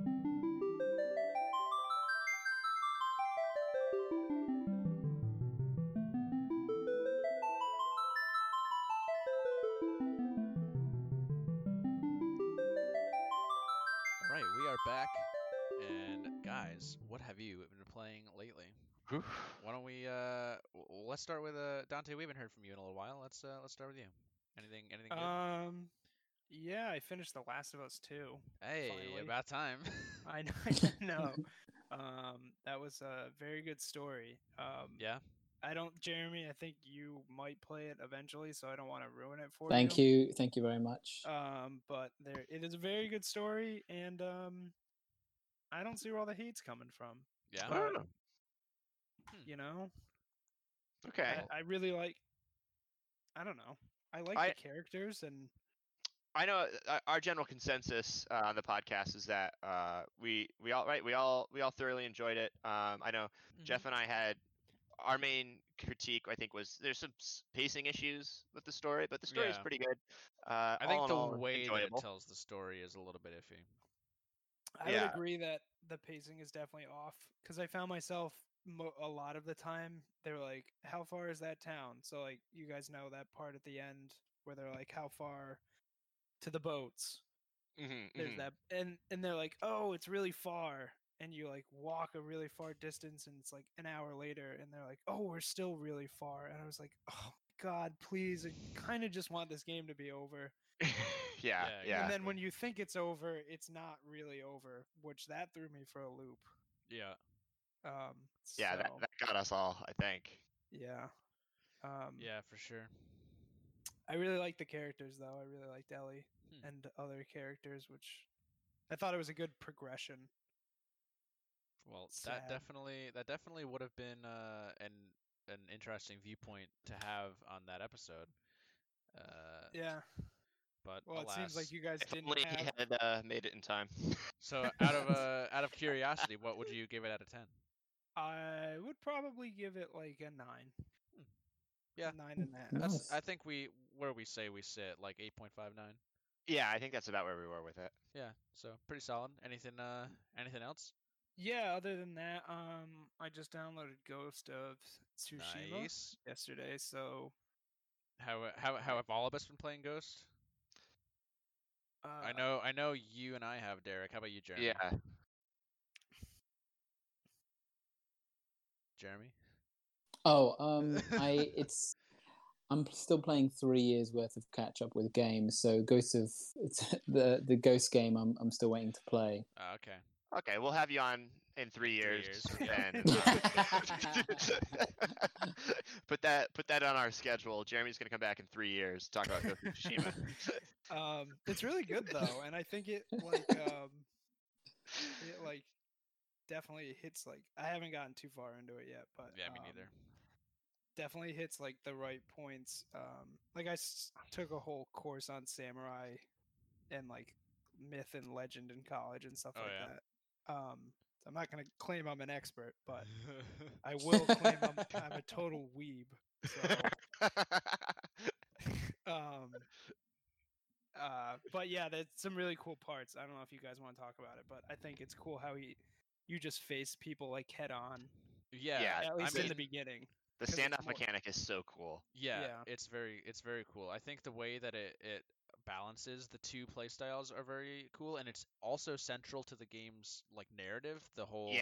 Yep. like samurai versus assassin thing, Yeah. which is really cool because not only does it add that level of, of gameplay variance where you can kind of pick which way you want to play, but it's also indicative of his character. Mm. So, can I ask? Um, so when you are attacking the Mongols, what kind of uh, reactions do they have? Is it sort of more aggressive? Do they, you know, do the different? Is it sort of a different engine when it comes to their sort of reaction if you attack them and they see you? I mean, they basically all just like try and kill you, right? Yeah, I would say it's like uh, they just like turn and face you. So yeah. Oh, okay, right. but there's there's definitely some some kind of stuff in there that makes him act differently. So like, cause I I like went into a a base, uh, or, or like a Yeah. village they had captured one time, and I did a standoff, and um, so I like killed the first guy, and then I had the upgrade that lets you do multiple. Um, and then I killed the second guy, and the second guy was their leader, like the leader, and Oh, they all really? just ran away. So I Oh. was, Oh, whoa, whoa. Yeah. So Well, and really I know cool. there's they should I think they showed it off uh, in one of the trailers. There's like a terror mechanic as you get more into the game, uh, where eventually like they they start to become afraid of you. So like killing them like builds up terror, and th- then they'll start running away from you. So I, it's kind of like Oh.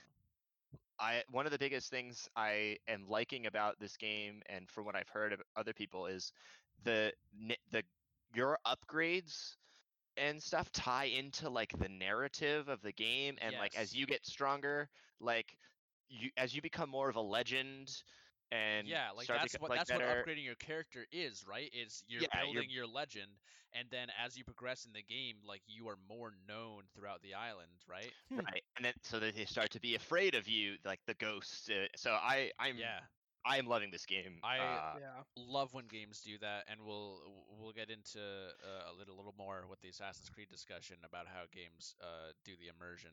Uh, and, and I mean, people have even uh, been talking about this game as if like like people are basically calling this game an Assassin's Creed game, right? Uh, and I think that's really cool, uh, you know, because it do, it doesn't necessarily do things the same way that Assassin's Creed has in the past, especially recently with the with the RPGs. Or I I guess I can't really say because I haven't played them, but um, So, but it's um, it's it's it still has its own unique thing, you know. right, right. But I can see the, the, the stealth factor being a absolute um, uh, an Yeah. attraction, and uh, it looks really really good. And uh, from the sounds of it, it uh, plays great as well. Yeah, it's basically people are saying that if they ever made a feudal Japan Assassin's Creed game, it would be this game. Oh, that's great. yeah. That's actually that's that's high. That's great praise. I mean, despite Ubisoft um, uh, letting down in a couple of nations, um, yeah, that's actually a really nice alternative to to lean on. Yeah. Um, I think this is definitely the most it might be up there among the most beautiful games I've played. Oh, It's just yeah. it's Yeah. just gorgeous. they i'm excited to see if they do a uh a ps5 release of this game because Oh uh just the, the lighting technology in this game is i think uh, on, it's on par I, th- I think with the last of us's lighting yeah. and but because of the art style of this game it just makes it oh, dude. so good looking Yeah, and Yeah. it just it has that that unique like you know old feudal Japan style that like it's just so pleasing to look at, dude. And Mhm. it and sure it doesn't have the same like facial animation fidelity as as The Last of Us does, but it's just has right its style overall is just very unique and and so pretty. I don't know if I can confirm this is true, but I feel like the game changes the like weather and uh like lighting well, yeah like the weather and daytime cycle based on events that are going on in the game because I feel like every time like there's something like it kind of like an emotionally impactful moment it Mhm. either whether it's sad happy whatever the, the the like world the, the lighting the game changes to like reflect it like i feel like i was i was doing one of the tales and uh they were talking about uh like the death of somebody and like it felt like the game world all of a sudden changed into this like dreary depressing like sad serious Oh, tone Hmm. and then like at another time when i think i like like was having like a happy conversation or like the, it was like bright and colorful and i don't know if this is true or if it's just like uh Just like the game is just it's just yeah just weird coincidence and the game is just like you know built in a way to help convey i don't know it's just it's great Yeah. It's really cool I, uh, yeah, I haven't played a ton uh, like you, Dante, but I have thoroughly enjoyed what I have played so far. Um, I like. I remember we were hyping it up as kind of Samurai Breath of the Wild uh, going Mhm. in, but I don't think it's quite on that level in terms of its open world gameplay. I like that it's not as like a, it's not as much of a fake open world as other games tend to be where they just have this big map and then they put a bunch of objectives on it hmm and I- I like the fact that it's like it puts the question marks there, and then you have to inspect to find out what it is, and then there's the whole wind thing. But in if you think about it, the wind mechanic really is just another waypoint because you can pretty much just swipe your pad infinitely, and then it'll constantly point you in the right direction.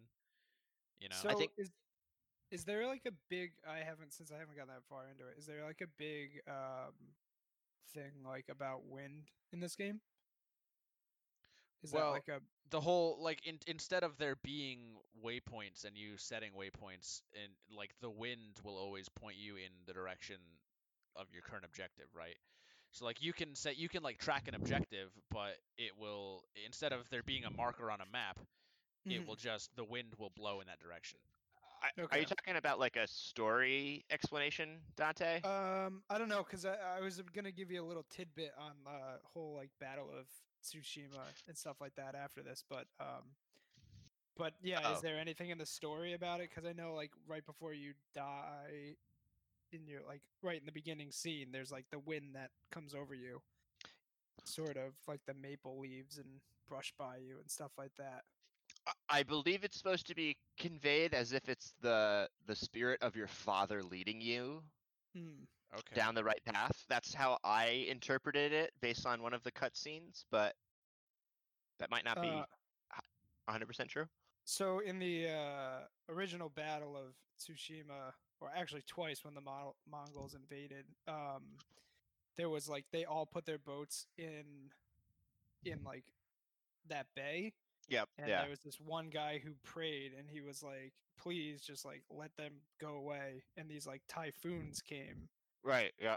um, and then that he was like the founder of like Bushido, um, like etiquette and stuff like that. And I remember, um, what were you saying? I was gonna say I remember learning about that when we went to that samurai museum. Right. They talked about it a little bit there. Yeah.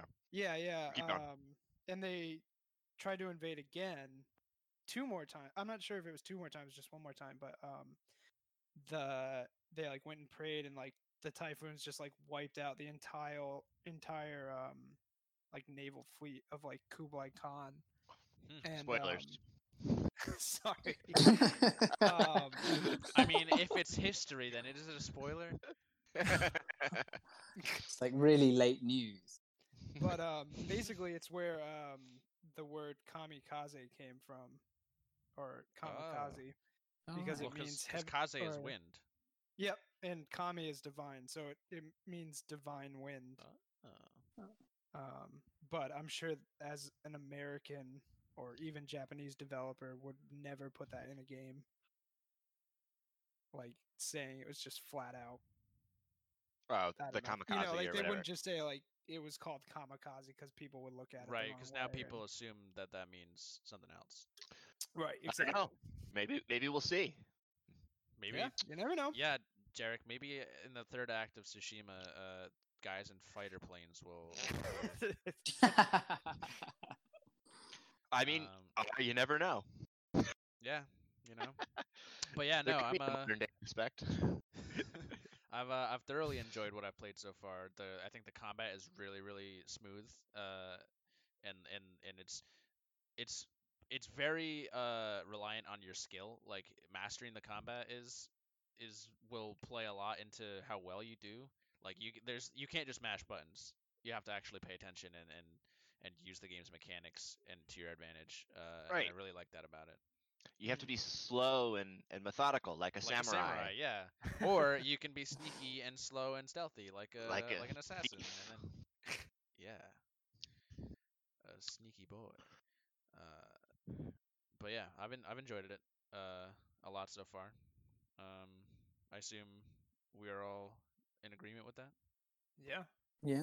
Yeah, really Uh, enjoying it. Sweet. Anything else that you played, Dante? Um, yeah, actually, I've been playing. Um, I feel like I just every time I come on, I th- like name like three games that I've heavily invested myself Hey in. man, that's perfectly Oh, uh, fine. Um, I've been playing a lot of BattleTech, which is an RTS uh, mech warrior game. Oh, cool. Uh, I'm a big mech and RTS fan. Actually, in the Steam summer sale, I bought not one, not three, but four RTS games. oh baby. Yeah, so um, I'm trying to get through BattleTech, and then maybe I don't know. I got Valkyria Chronicles Four, Shadow Tactics. So well, I've heard good things about Pathway. Shadow Tactics. Yeah. Tactics. Sh- What did you say? Shadow what? I think it said Shadow Tactics. I don't. but Uh, Yeah. Cool. Is that uh? Is that it? yeah, just um, yeah, check out if you're if you're uh, if you want to play an RTS like XCOM with mechs, try out um, BattleTech. Nice. All right. Uh, Jeremy. Uh, we've never heard from you. So, what game from three years ago are you playing right now? um, so I'm strictly on the platforms at the moment. So I'm going to be your, your strictly only platform gamer. Uh, I started out with uh, Street Fighter Five, the PlayStation Now. Uh, really, really good game. However, um, you know, combative skills, particularly online, I didn't quite enjoy as much as I did on the console. Um, Mm. not sure how that experience plays out with you. Um, Watch Dogs 2. Oh. Um, I've Oh, I played I played the original Watch Dogs and followed up with this um, about two or three months ago, and uh, still kind of liked it. Um, not sure whether or not I'll go for the follow up. Uh, I think it's Legion. yeah. Yeah. Um, How do you? Yeah. How do you feel about what they've shown so far? it's rather i mean it's, it's rather interesting I, as i mentioned it's kind of like um uh like techno warfare and i feel like Yeah. there's there's not a lot uh, um, newer additions that they've added to it that i've at least seen from the gameplay and the trailers Mhm. but um i'll probably use it by people consensus to to start playing the game through and then buy the game if i like it How does uh? It's like- Um, yeah. Oh, Sorry, Dante. There's like no main character in the third one, right? And so like you just assemble your own like hacker crew. yeah Isn't that the purpose? Yeah. So it's more like um, uh, Brotherhood. So you have like a, a, a crew to, to sort of to go through Mhm. from the way I understand it. Yeah. And, And, um, uh, Yeah, go on. how does it uh, how does it make you feel as a UK native? Oh yeah, because it's set in London, isn't it? Yeah. Um, uh, I mean, it's it's London's pretty. Sorry, guys, pretty shit sometimes. Um, so it, it, it's it's it's nice to see what it looks like um, through my computer screen and rather through my window. Um, and uh, to to publicly, um, you know, to, to publicly be uh, sort of, of bad in the world, um, it do, it's kind of appealing. So I'm actually appealed by that side through the story and how it goes, and hear the terrible accent, particularly the, the Yeah. British accent. I, uh, Um, I've heard yeah. uh, that there are some scenes in like uh, in like London bars where it's absolutely 100% accurate on how some of the people act. You mean drunk and disorderly? Uh-huh. yeah, yeah. That's every Monday, Tuesday, Wednesday through the week. Um, yeah, I'm, which I'm glad to see. I'm glad it's sort of embracing the, the, the truthiness of um, of you know reality, yeah. and in which way I I kind of like Ubisoft for for that in some of the the, the games they use, and including um, Assassin's Creed. So Mhm. uh, I won't get too much into that. But um, other than those games, I played Red Dead 2 uh, finally. Oh, finally. solid. Um, Never one I could just- get into. oh, God, I, I don't know. I don't know how to describe it. It was such a. I mean, I love the first one. I mean, I still sing what Jose Gonzalez um, title of the song. Oh, was it without um, Far Away, which Uh, I yep. endlessly heard over and over again and, and had it stuck in my head. Um, so I absolutely had to play this game, and it's it's great to play online. Actually, um, really did enjoy it. On uh, on the platform on Stadia.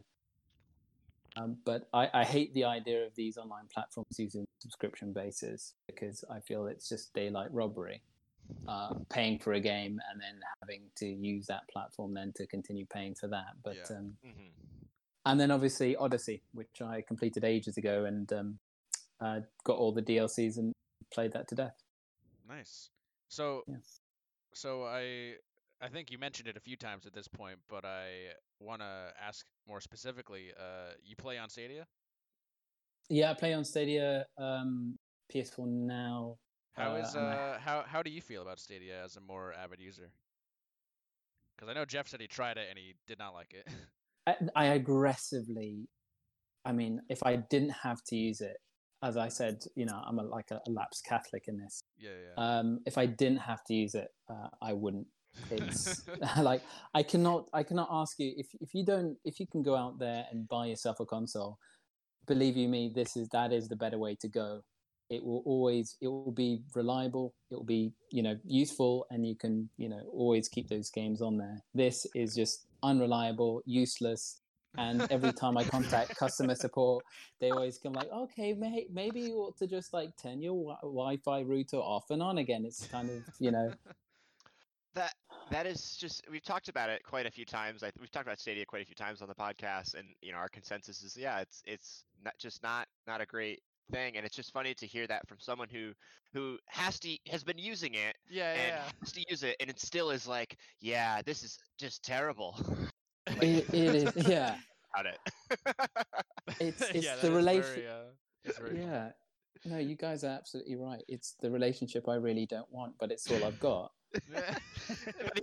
it's like you don't even have Stockholm syndrome. You're just like, yeah, no, I still still hate it. Uh, when is the PS4 coming out? uh, the PS4 came out in 20, 2013, right? So, in which case, I think I'm going to go back and uh, buy a new, uh, buy a, probably buy my old one back again. yeah, yeah. Um, or you can wait for the PS5 to come out. I, or I can wait for the PS5, which is the first time I'm buying a pre-order game Yeah, exactly. because Stadia sucks. All right. well, you heard it here first. The most legit opinion we've had about Stadia. there goes our Google sponsorship. Oh, oh, darn. this Uh, episode is brought to you by Google Stadia. it's terrible. uh, all right. Well, that's pretty cool. Uh, it's definitely interesting to hear uh, from that perspective. Um, but uh, Derek, Mm. lay it on me. What do you got? So I think I so I've been playing uh Ghost of Tsushima Yep. a lot. Yeah. Um but I think is that it? Is that all I played? Only I Ghosts? played You didn't play any more Destiny or Odyssey? uh I did play more Destiny. I guess this is my opportunity to talk about Destiny because Jeff's not here. Oh. Oh, Um, which no. uh, I am still really into the into the game. Uh, the unfortunate thing was they did delay the next expansion to November. Okay. um, which sucks, but it gives me more time to they they have like every final like m- months leading up to the next release they do what they call the moments of triumph and um, it's basically like they have like a little in-game event where if you uh, do a bunch of like stuff in the game um, you you get like some new armor or in this case you get a, a title which is completely meaningless but i want it anyways. Um, so this one this one they've made it so you can like all the raids in the game are uh, relevant in the sense that they give drops at like the the highest power level or whatever so Mhm. uh, I'm excited that now I now have more time to try and go through all of the raids again. As I think there's still three I haven't, four I haven't played through, and I really, really, uh, I don't think I, I don't think I've even raided on PC yet. Um, the last time I raided was when I played on the PS4, so I'm excited to do that because it's the best content in the game, and Nice. um, I'm I'm finally I think at like I'm finally at a high enough power level to I think go in and do the the new dungeon they released, which is also like really really fun and good content. Um, Nice. just I wish I just wish I had friends to play with. a sentiment that I have shared at many times with many games. Uh, what? Oh, I have been playing um, Diablo three. Oh, nice. Yeah, Oh I god, that's a great game. I bought that on Switch a while back, and it's like my go-to like play before bed or or just like boot up for 15 minutes game for a while. Um, and so I, I got back into that game, and ah, I I really really enjoy it, and I wish I played it more, but because it's on my Switch, I just don't play it that often. Um, but it's making me excited for Diablo 4, which uh, I think it's supposed to come out next year. Uh, Is but I- Diablo 4 is the mobile one, right? no, that's Diablo I- Immortal. Oh, okay. Uh, Diablo 4, I think, is not supposed to come out till late next year. I think Diablo Immo- Immortal is supposed to come out this year, though. All right. Uh, but I don't have a phone, so I can't play. right. Sorry, Blizzard. Do you guys not have phones? Derek's Oh, like, God. no, I don't. no, I can't, can't play it. Um, but yeah, G- Ghost of uh, Tsushima has ma- taken up most of my time uh, this past week. Uh, I did want to dive into S- Paper Mario, but I decided I'm going to wait for Jeff's opinion on how it is before I, I start playing it. Yeah, because I was I, I, was starting uh, to get skeptical. Yeah, I mean, I I kind of want to like the more I think about it, the more I'm just like I would rather play other games. Right. So I, I like I'll have to see definitely for sure what And- uh what Jeff thinks. I've decided to to start this thing, and I, I think I'm gonna try to do it to write articles for the the website. Of I'm gonna try and play every single game in my backlog on Steam. Oh man. nice. Uh, That's- so I I did the math. It's 90. I have 91 games in my Steam Oh, library. God. 91 single player campaign type ga- like they have single player campaigns Yeah, yeah. in my in my Steam library, and it adds up to. Uh, let's see. I have the. It adds up to 1,150 hours. Fun. Jeez.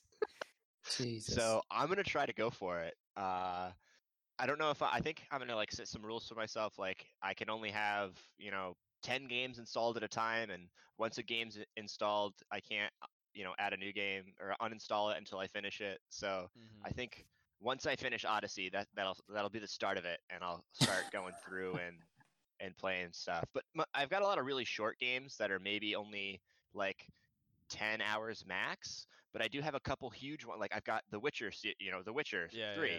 so that's like a 100 hours uh, i've got uh, battletech which dante's playing right now which i think it has like a 54 hour campaign or something like that Jesus. Yeah, it's not short. so uh, there's a lot of like big ones in there that i know are going to take me some time and a lot of sh- short games i have played before but want to replay again and then some stuff I've never played before. Also, there's some things I'm already like halfway through, or like I- I have Sekiro on here, but I'm literally I have one boss to beat, Yeah. and I'll be done with that one. So, uh, and then some of them are also on our game list, so I'm not going to play those until they come Yeah. up. But so maybe this time next year I'll have gotten through half of this. yeah, maybe. I mean, a thousand, a thousand and fifty hours. So you're looking at 43, 44 days.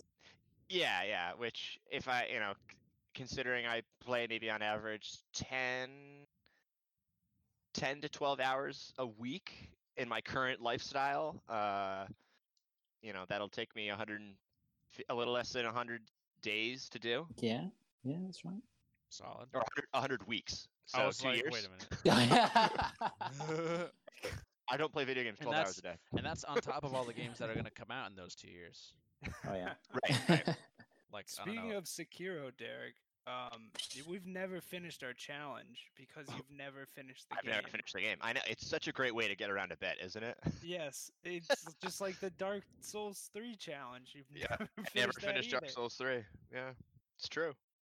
Which I think the Dark Souls 3 challenge is void now because I played the DLC and so my hours have now gone like skyrocketed. So I think you just win that by default. Great. Uh, but I still I still have I think I've got a couple hours on you on Sekiro and all I have to do is beat the final boss. So Mm. All right. Well, I forgot yeah. what we bet, so you can name your price. it was uh, Kor- Korean barbecue. oh, it was Oh, Korean nice. barbecue. Yeah. So Solid. I don't know if the place is still open, you know. but we'll find out. Good time to collect. Yeah. Solid. So that's all from you, Derek?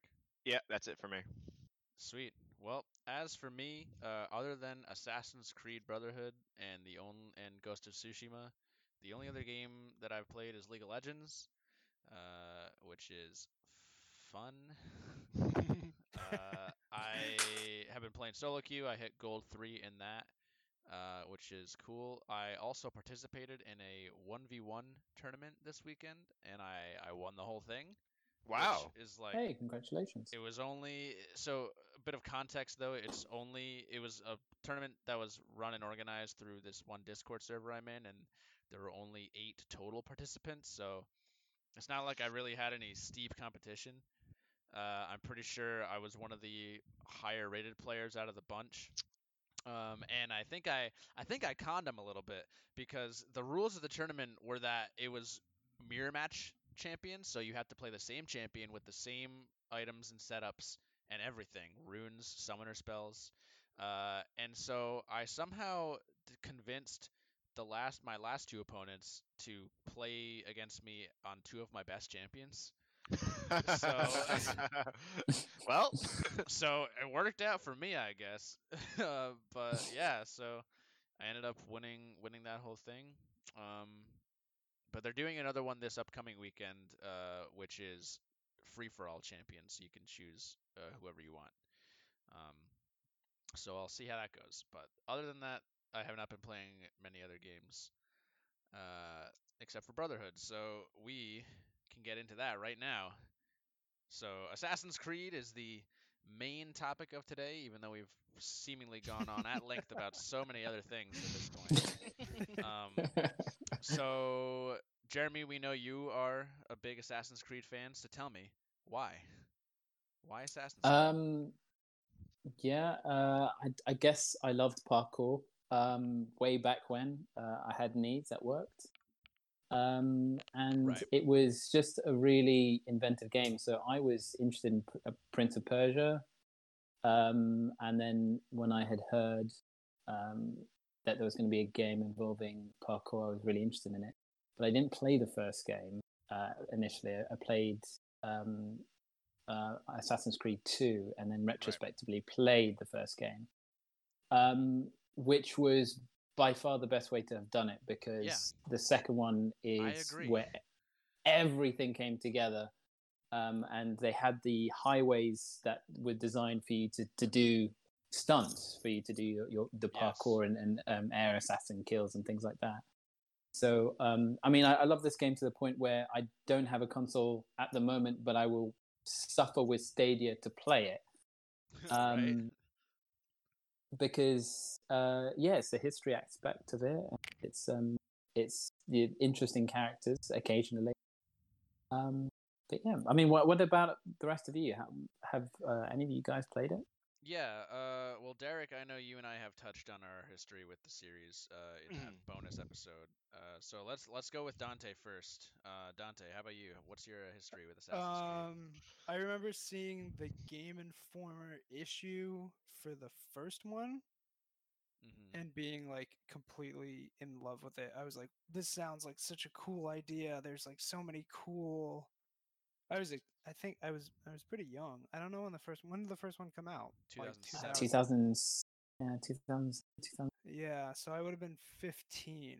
Um, so I didn't really like know too too much like about video games and video game world, but it just looked great and had such a cool idea. And then I just was like completely derailed when it wasn't just the assassin stuff.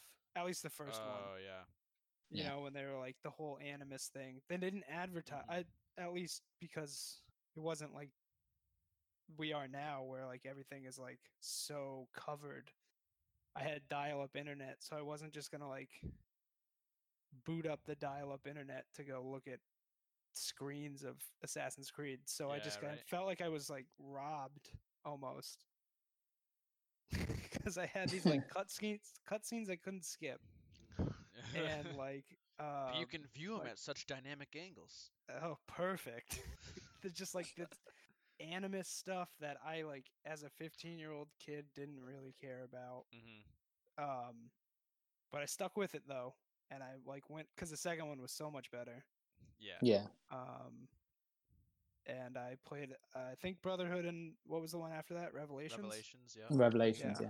Yeah, Yeah, I played Revelations as well, and then I played the third one too, the conclusion of what's Desmond. its Trilogy. Des- Yeah. yeah, the Yeah. Desmond story. Which I don't know. I don't know how that ends. So no spoilers there. Oh, okay, okay. I won't, I won't spoil the magnificent storytelling that is before Oh, you. I'm so. I'm sure I'm sure it's magnificent indeed. Oh, it comes to a real storm. there at the end. I, I, I a- I am vaguely aware of of that it is a shitstorm. I don't know. I don't know if that's a good way to describe it. Well, I- I'll see when we get there. Okay. um, and then I, uh, yeah, I really wanted to play Black Flag because I like the um mechanics, the sailing mechanics in, um, in three. I just never got around to it, and I, I think that's supposed to be like one of the best pirate games it is. yeah. It is. ever made. Yeah, that's what that, a lot of that people in say. like I would say it's Sid Meier's Pirates, but I've never played it, so I um or Sid Meier's Pirates, but I've never played Black Flag, so I'll get back to you guys on that. But um and I booted Uh, up Odyssey for all of um 15 minutes and got very frustrated with the mechanics Oh, jeez. like the fighting mecha- I, I got like beat down by those two guys right in the beginning It- that, like that the have, ca- like come looking for your payment and i was like this isn't devil may cry fighting style and i was like i, I can't i can't do this so then i never Oh. came never went back to it but um, Solid. i know Well- that odyssey is very good so i, I don't want to bash it too much so Yeah, well, I uh, I guess I'll retouch on on my history. I uh, never played any of them growing up, uh, but I was always a fan of the series. I watched several, I think, playthroughs of some of the first games on YouTube, uh, and I had played bits and pieces of of two and three and four. Uh, at various points in my life. And then now, obviously, I've decided to go back and play through all of them in order of release. Uh, I've played through one and two, and now I am probably like 40 50% of the way through Brotherhood. Uh, Oh, so, nice. so I'm very I much looking forward to the rest of the series. How are you finding Brotherhood? Uh, I would say right now it's probably my favorite of the three. Uh, much like many people uh have have found. Um, it, it it's like I, I said to Derek. Uh, I think last week. Um, the it it is it, it makes one seem like a proof of concept, and two is the true entry point in the series, and then Brotherhood is the sequel where it, it takes the the concepts from two and kind of perfects them and, and, and implements them in its own uh, you know unique setting. Um, and Yeah. I, I like uh, it, it it centralizes the game into one location and in in a way makes it even more of an open world game because you have the opportunity to actually uh, you know do different things um, with the location. And since it's all uh, since it's all contained in in the one central area uh it it, op- it gives the opportunity for them to focus more on the intricacies of it instead of just kind of putting objectives on a big map. Yeah. uh so i'm i'm really enjoying it so far uh, and I'm very much looking forward to finishing this one and then moving on to the rest of the series. Um, and then Derek, I know you, you you played quite a few of them, right? Yep. Yeah. um so uh yeah i i didn't play any one or two on release uh right i picked up one uh from recommendation from uh our friend kyle he was super super into the series uh so you know you know what i'll i'll play it uh i saw the brotherhood trailer and it basically convinced me to be an assassin's creed fan um so i played one i played two and just as i finished up two Brotherhood released, uh, and I played Brotherhood. I love Brotherhood, and then I played it yearly for the next right, uh, right, because they came out every year. Yeah, Uh, that's right. Yeah, Revelations came out. Played Rev- three came out. I did wait on four. I didn't play four right away, um, because I I got it on I got a PS4 like the next summer, and I bought it that summer and played it played it um, then. And uh, but four was the last one that I played for a while. Uh, I didn't. I did. I bought Unity, but then didn't just didn't like it. Um, and so because of that, I never picked up Syndicate. Uh, I was not interested at all at first at in Origins because I was just like I I felt I was like burned. I was like a fan. Like no, you've let me down too many times. Uh, I'm not, you know, I'm done with you, Assassin's Creed. Um, so then finally this year, I they released the trailer for Valhalla, and I said, "Oh my God, why did I ever uh, let let you go, Assassin's Creed?" And I bought Yeah. Origins and played through Origins, and now I'm playing through Odyssey. Yeah, that's I feel the same way, right? Like I- like before this year, like there from from when Black Flag released to now, right? There I felt like Assassin's Creed just crept into the back of my mind further and further, you know, because there was the it, it fell into that Call of Duty pattern where they're just kind of making a yearly quota, releasing the same game over and over. Everyone's getting uninterested. Unity was a whole glitchy and buggy mess, and then they they you know took a year off, reinvented the franchise uh, with with the RPG mechanics, and then that's when it kind of kind of crept back into into the front of my mind, and then now with the Valhalla trailer, that's when I was like, okay, this is I want to get back into this now. And it seems like that's pretty much the consensus with most people. Like I mentioned Yeah. earlier, I swear to God, after the first Valhalla trailer dropped, I just started seeing Assassin's Creed pop up everywhere as a topic. Like Yeah. I was seeing lists of like the best of all time. I was seeing like, oh, how does Assassin's Creed 1 feel to play now? Uh, and like just a bunch of stuff, and it's it's been really cool. yeah, it's it's crazy to see uh, the game be like have a re- gamers have a renewed faith in the series, and it's like uh, I wouldn't say at top form, uh, but uh, a somewhat returned to to form for for Ubisoft uh, with the genre. Um, I'm curious to hear uh, your thoughts, uh, Jeremy, on the current games. Uh, I I liked, I enjoyed Origins, Yeah. um, but uh, I am less starting to less enjoy the fact that it's not contained within like the open worlds feel starting to feel too big, and especially with Odyssey, uh, I miss the like using a city to to my advantage and rooftops and like uh people like crowds and people to to like you know carry out assassinations and stuff like that and i i kind of get where the series is kind of what has become is it's it's less bec- of a uh, assassin game now and more of uh, a historical rpg but i can't help but miss um you know the running around the streets of rome and uh, you know or on the rooftops of rome to to do things and like that's the big thing i think i'm missing in these games is a large like city environment to uh to play around in um See, I I completely agree, and in that way, I both hate and love the um, the environment for that.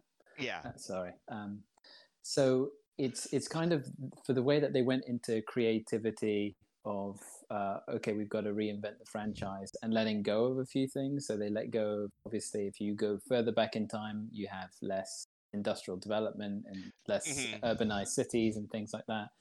I feel Brotherhood was the pinnacle of how they reached as far as the development from the Assassin's Creed series got, um, using what they knew of the skills that they had developed for the character of Ezio. hmm Um, and then they sort of drifted away from. Well, they tried obviously to to complete it with the um, Revelations, and then they drifted off into the American Revolution.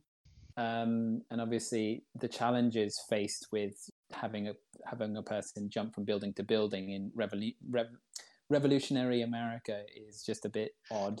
Right But right. um, they introduced the, the ships in that game, and then from there you had Black Flag, and then Black Flag was where I felt they had done something different enough that I was interested in playing the game again. However, it stopped really being anything such as like Assassin's Creed, you know, hiding between um, bushes and just jumping out of rooftops to, to, to stab people. which I, I would definitely I would definitely agree. I, I know for me like Brotherhood, I, I always feel Brotherhood is the best in the series, but I know for me like four is the one that has like this special place in my heart because I just love the pirate aspect of that game and Yeah. I felt like at least in in um three and and and four they at least do a, a decent job giving like with the environmental parkour and like scaling trees and running through the treetops uh they did that well but that so like that i feel is also kind of missing uh the, the parkour aspect is definitely missing from these uh these current games and i know for like you saying like you you got into the series because you loved parkour um like i don't know how do you feel about how like that transition away from that that movement style you know Well, I, I would have liked to have seen. So I haven't uh, played the Ghost of Tsushima, and it just seems like if they were to, to lean in a really skillful side. So I was interested in this idea of, of having a really skillful assassin play in a game and play in history. Um, and obviously, parkour is something that you wouldn't, you know, identify with a historical assassin. But Mm. having a really skillful character that you can move and agile and use the environment in a way that hadn't been played in a previous game. I was I'd be really interested in playing that game. Um, but obviously they're leaning a bit towards your environment and blending Witcher 3 and Skyrim together into what I imagine you have now, which is Valhalla. Mhm. But uh, I mean, it depends upon your experience. I mean, I've played hours and hours and all the DLCs going through this game. So I even played the Tyranny of Washington, uh, which Wow. was uh, the AC3 game. Actually, I think Dante, I, I told you about this when it came out, and I actually absolutely loved it. Um, for the reason of the idea of your the first American president being a, an absolute madman uh, was exciting for a, a British person to hear. Like you, you should have come back to us. Um, um, but yeah, it it it was uh, that was an interesting concept, and obviously um, Origins reinventing again Uh, so it, it's a bit of a series that keeps reinventing itself, but um, how they do it, uh, I have a few yay moments and a few nay moments. Mhm. But Yeah, yeah. like at I this mean, point, what do you think? at this point with the with you know now Valhalla and Odyssey, it feels like they're straying away from what like like the core Assassin's Creed formula in a way. Uh, so it's almost like they're making new games, but just slapping the Assassin's Creed name on there. Kind of like what we were saying with Tom Clancy, but I guess copy and paste, uh, n- like historical setting onto it. You know, where they just like make a game that takes place in a very specific time period and location, and then Mhm. like slapping a hood on that guy, and then, which and then you got an Assassin's Creed game. as someone who like enjoys history uh like i am definitely i, I like it like I, Yeah. the ide- idea of a historical rpg is is cool i like you know that's a big reason uh why that you know that, that's also kind of like grounded in reality in, Yeah. in a somewhat way is is cool like that's what's cool about ghosts of Yeah. uh tsushima and that's what i think is keeping me more engaged with origins and odyssey is like i'm playing in ancient egypt or i'm i'm playing in ancient greece and i like it's that you know we're yeah. it's cool to think about like yeah i can't wait to play a viking invading england uh when it was back you know when it's was the anglo anglo-saxon area or whatever And they should they should be doing it um, to such a point where I believe that you can even invade the town that I used to live in, um, in the east in East Anglia. Yeah, yeah, it's it's it's it's great, and and the way that it sort of involves these different places and different histories, and the Dark Ages is obviously dark for the reason that there's very few historical documents. I mean, myths and legends like you know Arthur and Merlin come up during this period in time, so I have a feeling that that will come up in the series because it was related to this period. which I mean, yeah I've noticed super cool Yeah, I've noticed with uh, the bit, the inklings I have heard about Odyssey, and, and from what I've seen with uh, Valhalla so far, it seems like they are kind of leaning more into the uh, the mythos and the and and like the mystical side of things. Like I I think I over like someone uh, one of my friends the other day I heard was playing Odyssey, and and I heard something about a Pegasus. Uh, so yeah, it's like and that even seems really cool to me because I love mythology. I love Greek mythology, Greek and Roman. I love uh, Norse mythology. So all of that on top of the historical setting is also really exciting to me. Um, Well, have you have you ever played um, Rise, Son of Rome? no, what is that? Um, it, it's a game that came out maybe about uh, 2000, maybe 2012, and it was a game where you could be a Roman centurion, um, and the mechanics in the game were beautiful, and it was uh, you were a lone centurion uh, fighting their way through, and you were included in battles. It was very, uh, it was very accurate as far as uh, the history goes, and they never made a, a sequel to the game they just ended it there. Um, so for any of you who want to go in, on Steam and, and revisit the game, I highly recommend it. Um, it's still a great, great, great game to play. But um, from from games like that, I absolutely love uh, historical games like yourself. And um, obviously, they pick who's a good pers- historical person and who's a bad one, hmm um, which is a, a rather interesting take. So I'm sure you'll meet uh, Yeah, Pericles sure. in Odyssey. I'm sure, yeah. I mean, Odyssey Yeah. is is dead last on my list of games uh, in terms of just the order because of it's the most recent one. Oh yeah. Uh, but I am I'm still much looking forward to getting there. Uh, I think one of the reasons that I, I love Assassin's Creed so much is just because of the immersion and like how in the setting you feel most of the time. Uh, Like they really from uh, especially in from what I've played in two and Brotherhood, they really nail the the feel of of of a of you know uh, Renaissance Italia. Well, I That's think, true. Yeah, go on. Sorry, Jeremy. The, I think that's like the the the catch to it, right? That you can just be somebody walking through like times of old and stuff like that. And you used to see all these like screenshots of like the bridges in Rome and stuff like that, or like I think in the third one they had like Boston Commons and stuff like that compared to like what they rendered it as and then like what the real thing looked like. that's like a, a, a big thing that came up uh, last year is uh, unity has the best 3D model of uh, no- the Notre Dame. In, That's right. In existence, Yeah. it's like the only way to see the Notre Dame as it is was originally built now, Huh. which is crazy. Yeah, especially from Unity, which is which I've heard almost no good things about. it was it was really bad. Absolutely, it glitched like a it just it was awful. But um, the the in the the design of the game was beautiful, and they really did an amazing job of capturing capturing the interior and exterior of the Notre Dame. So if they ever decide to finally rebuild the bloody thing, um, yeah, it's a, it's a good way that they can start by calling Montreal Ubisoft, having them send over rendering images. yeah. Dude, so in the later games, do you run into like um like big figureheads that Well, you I used to mean- run into in like three and two where you're like Leonardo da Vinci's like drinking friend and No, and th- they really let go because in Unity they decided to experiment with this idea that you can sort of jump through these different wormholes and these like time um, time lapse things, uh, where the animus has like an error and you end up um, jumping into another ancestor of yours at a different period in time. So in one of the later parts of the series in Unity, you end up jumping from obviously uh, you jump from France uh, into, I believe, in the 1700s into uh, World War One, and you meet Churchill. Um, and Churchill's not prime minister yet in the United Kingdom. He's a still a pol- uh, diplomat slash spy, and uh, you're helping him take down some zeppelins.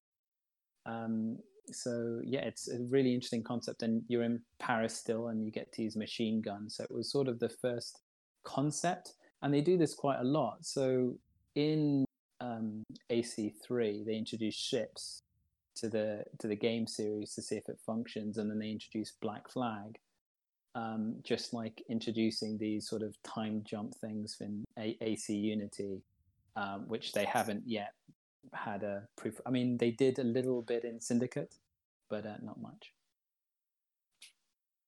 Solid. I know in uh like in Origins, like the only the only real like historical figures you run into are you like you run into uh, Cleopatra. Like the the time period it's sent, set set set in Dante is like when uh Cleopatra is like fighting her brother for um like the right, the throne of Egypt and and eventually like Julius Caesar uh, gets involved, which is pretty cool. But it's like that like that's it really. Like that's the only you know you meet her like halfway through the game kind of thing. Like um, they're not as I feel like involved as like say Leonardo Leonardo da Vinci. Mhm. I almost said Leonardo DiCaprio. Hey man, yeah. that'd be, that'd be that was pretty like- cool. That was always such like a cool thing, and I think that's what made like yeah, he was like your best friend. Yeah, Yeah. and he'd always like give you these like crazy inventions, and then be like, "Oh, crazy Leonardo and his flying machine," and you'd fly it around or something. Yeah, but or- but not even him, or like uh like the Mac- Medici. uh, what Uh, is it? Machia- Machiavelli. Machiavelli, yeah. No. No, no, um, like I forgot what his name is, but it's like something Medici, the guy, the patron for all like the artists in Rome. Um, Mm. it, I think it's like a big brotherhood. Yeah, But what he ended mid- up being the Pope of Yeah. uh, Rome for uh, Pope. Rodrigo Borgia. Oh yeah. Yep. No, no, no. Uh, well, that well, that was like their um, their like competitor. It's like the Medici's and the Borgias. I don't know. but, Lorenzo? um, I, um, no? I believe, Or no, yeah. is I th- Lorenzo his name? I don't remember. well, there is there is a Lorenzo Medici, but I do yeah, get it's what you. it's uh that's who it is. Lorenzo Medici. Okay. I, I do, I do want more characters like that, like the Leonardo DiCaprio. Um, Leonardo, Di- you see, I did it now. Um, to be more involved in the games. Um, it's so easy to fall up on that. Um, but but uh, yeah, it's and by the way, the Cleopatra is um, the Cleopatra storyline is is hundred percent accurate. Absolutely, um, she had a competition with her brother. She wasn't. She had to have him um, put to one side while she reclaimed the throne and needed Ju- the Romans' help because Egypt was weak at the time, and obviously because Julius Caesar did all of this, he lost a lot of favor in Rome, and obviously ended up losing a lot of blood for it. Um, but it's, I just would like to see. I mean, can you think of a Viking hero uh, that you would like to see in Valhalla, an English hero at that same time?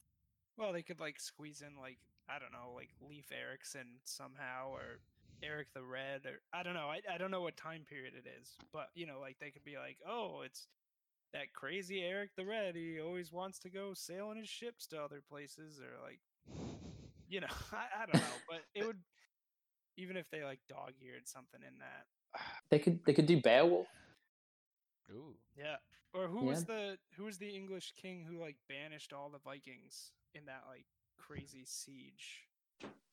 Uh, that was before Edward the Confessor, so I have to let you know. So in school, we learn um, up until the point of uh, Normandy. So the last English king that we get taught, unless you do a, a special degree for it, is um, uh, Alfred the Great. So I believe Alfred the Great stopped the the incursion of Vikings, and then the next old English king is uh, Edward the Confessor, who who dies, and then um, England goes into French occupation. Yeah, I think it was Alfred, and he like came out of the swamps with a bunch of like peasants or something like that, and pushed back all the Vik. I don't know.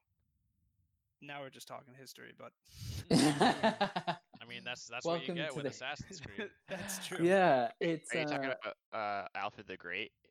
Yeah, it Yes. must have been Alfred the Yeah. Great. Yeah. So that's the timeline that this game deals with. Yeah. oh right, Yeah. okay, that's going to be pretty interesting then, The, um, the, because the Great Heathen Army is is the like the invading Viking force is called. Right. Yeah, so I guess there was this there's this whole story about how he like came out of the he got all these like no name armies and like banded them all together and um there was like he fought all these Vikings in the swamps. He just had like this misty swamp like awesome Well, it- that- that- it's still a swamp now. Um, that that that area that you're talking about is basically the definition of New Jersey. Um, it- it's just it's it's not a great place, but I, I like the fact that they're using that, um, and they're they're coming to England, I guess, again, um, to to do the story. But I'd like to see it expand and for you to see other places. How are uh, how are you feeling about Valhalla overall, Jeremy? Um, not. I mean, I, I'd rather have done something in Asia, if I'm being honest. Uh, if anything, even if it would have been, um, I believe the other assassin that they have is someone called Xiao uh, Zhao Shujian or Zhao Shun, who's um, uh, uh, the Chinese assassin, uh, and going through uh, Tang Dynasty China. That would have been amazing. Well, Uh, or maybe, doing maybe feudal. sometime in the future. Oh, absolutely. But um, Vikings are definitely in, and uh, I'm definitely going to be playing it. You heard it here first. Vikings are in. Uh, how about what about uh, the gameplay though, and, and and all of that jazz? Uh, so it looks like they've upgraded a lot of the perks and skills that you'll be using, and obviously customization is a, a big deal. I think it's because of Cyberpunk and, and games like that, which are showing that you can uh, upgrade your characters as much or as little as you like, just like in Odyssey, um, and to some degree Origin as well. So I'm kind of looking forward to making my uh, my Viking as brutish and barbaric as possible, as my uh, my teacher once told me in school. Cool. I know. Yeah. Uh, I know all of us, uh, Jeff, Derek, and I are pretty excited about Valhalla. Um, I'm definitely. I love, like I said, I love Norse stuff. I love Vikings. Uh, I think everything I've seen from the game so far looks pretty cool. In terms of ha- like how it is as an Assassin's Creed game, as long as you slap some Assassin's Creed lore in there, I'm good. I'm good with it. Like, one of the things So- I love so much about the Assassin's Creed games and like things I keep noticing playing Brotherhood is the way that they explain gameplay mechanics within the context of the world where like your mini map in the game is constantly referred to just as the map like as the characters because it's because you as Desmond are i- in the Animus. So like the HUD that you see in the Animus is the HUD that Desmond sees as the person in the Animus, which is Yeah. like a really cool concept for me. I love it when games go out of their way to explain like random shit like that. Uh, like uh, there's some old RPGs that like explain away uh like save points even and like stuff like that I just love and like and so like the menu in the game is the menu in the Animus. So it's like you are it's almost like you are playing a video game where you as a character who's playing a video game as, a, as an assassin. It's like Yeah. it's like so that stuff I love. So like if if you have any any of that uh, in Valhalla and like in in the the newer ones, I'm uh I'm all for it. well, it does look like they're stepping away from it, and um, I don't want to go into spoilers, obviously. Yeah, I don't know. I Um, don't know how they how they deal with it past the past like three. I guess the only thing I know about about it past there is that in four it's like the Animus is like a a tourist thing. Like you can go and like go in the Animus and like ah look at it's fun to go be a, a, an ancient person. You know, it's almost like an attraction. Exactly, and um, it just I, I feel like maybe they're leaning more and more into that because Ubisoft has realized, oh, we've got to keep explaining this thing that we started with. Um, so let's just throw up a quick five minute cutscene uh, and then go back to it. Do you guys think Um, that they've dug themselves a hole by just like releasing the Animus in like the first couple of them and like Desmond's whole story, and they're like, shit, there is this backstory, and like we have to explain it, and, like you just said, Jerry. Like they just like Yeah. have to like find a way to like dog ear the like Animus features. Like, do you think like they like feel like they're pigeonholed from that, or you think they think that's like a thing people care about? Because I, I don't know if I really care about the Animus in present day stuff in any Assassin's Creed game. I know like that's how I felt uh with Origins cuz in Origins they it sounds like they they they're trying to start a new kind of like trilogy of stories with a new character and like but there's just like no th- you don't uh, with Desmond it's like with Desmond you were thrown into this Assassin's Creed world just like he was. Hmm Mhm. so you're it's like the, the the mystery you're like i want to figure this out as he's figuring it out. And so that like helped engage you a little bit there but with this like uh, it, it feels like it's at least for me in origins it was like okay like how do i get past this stupid part so i can like go uh you know back to playing as as as bayek or whatever and i think that like a couple times i want to say the cutscene i- it like pulls you out there's a cutscene and then you just immediately can go back into the animus and it was like why why do this um, yeah. I know, like I'm 15 hours into Odyssey right now, and there hasn't been anything outside the Animus. So I'm like, okay, is there even any like they set it up like there was supposed to be this outside story, and now like they haven't even touched on it at, yet at all. Yeah. Like, are they ever going to touch on it? Well, um, maybe it's doing something similar to what the first couple games did, because in Assassin's Creed 1, Desmond's sections of gameplay and his uh, development and story were very crucial to the to the game's narrative. It, it helped. it- Yeah. like they really wanted to whole, set up that whole thing. Uh, but then in two, like it's hardly there at all, right? Like in two, there were maybe three Desmond sections, and now in Brotherhood, there's an introductory bit, and so far I haven't been required to step out of the Animus whatsoever. So which maybe it's doing I something just like that. Like I, like- I feel like they gotta just commit to Yeah. one, like either do all or nothing. Like either help me get engaged in this story or just throw it away. Yeah, well, uh, like I said, I don't know. I haven't played Origins, so I don't know what they're doing with that story. But maybe that's what they're they're trying to do is just have that exist as a setup, and then kind of freeing up the reins with the next couple of games. Th- Well, uh, it does- Do you think it's just because they call it an Assassin's Creed game that they have to like include Abstergo and Animus stuff? Well, well, it's because they're still trying to do that, like the the like future people story, the ancient people story too. And I don't even know what wh- how that plot moved forward last game, but I- I- apparently it did. So I should probably tell you that um, the conclusion in um, oh, how shall I say this? The past future storyline. Like is a sentence which relates to Assassin's Creed now. um, that you'll find in the conclusion to Odyssey. I guess I should put it. You can find it in the comic book, and it will tell you how the story ends because Ubisoft didn't actually want to put the proper ending to the game in the game. They decided to throw it up in the, the comic book. Uh, I, I can't go into too much detail because obviously I don't want to ruin it for you. But um, yeah. yeah, so when you I finish the game, guys, just you know, I guess I'll Google it when I finish. I, I, That's I don't know. The, the ending of three was just a complete like. I'm sorry, I'm gonna bring it up again, but it was just like a dumpster. I I put my controller down and I was just kind of said like, "What the hell was that?"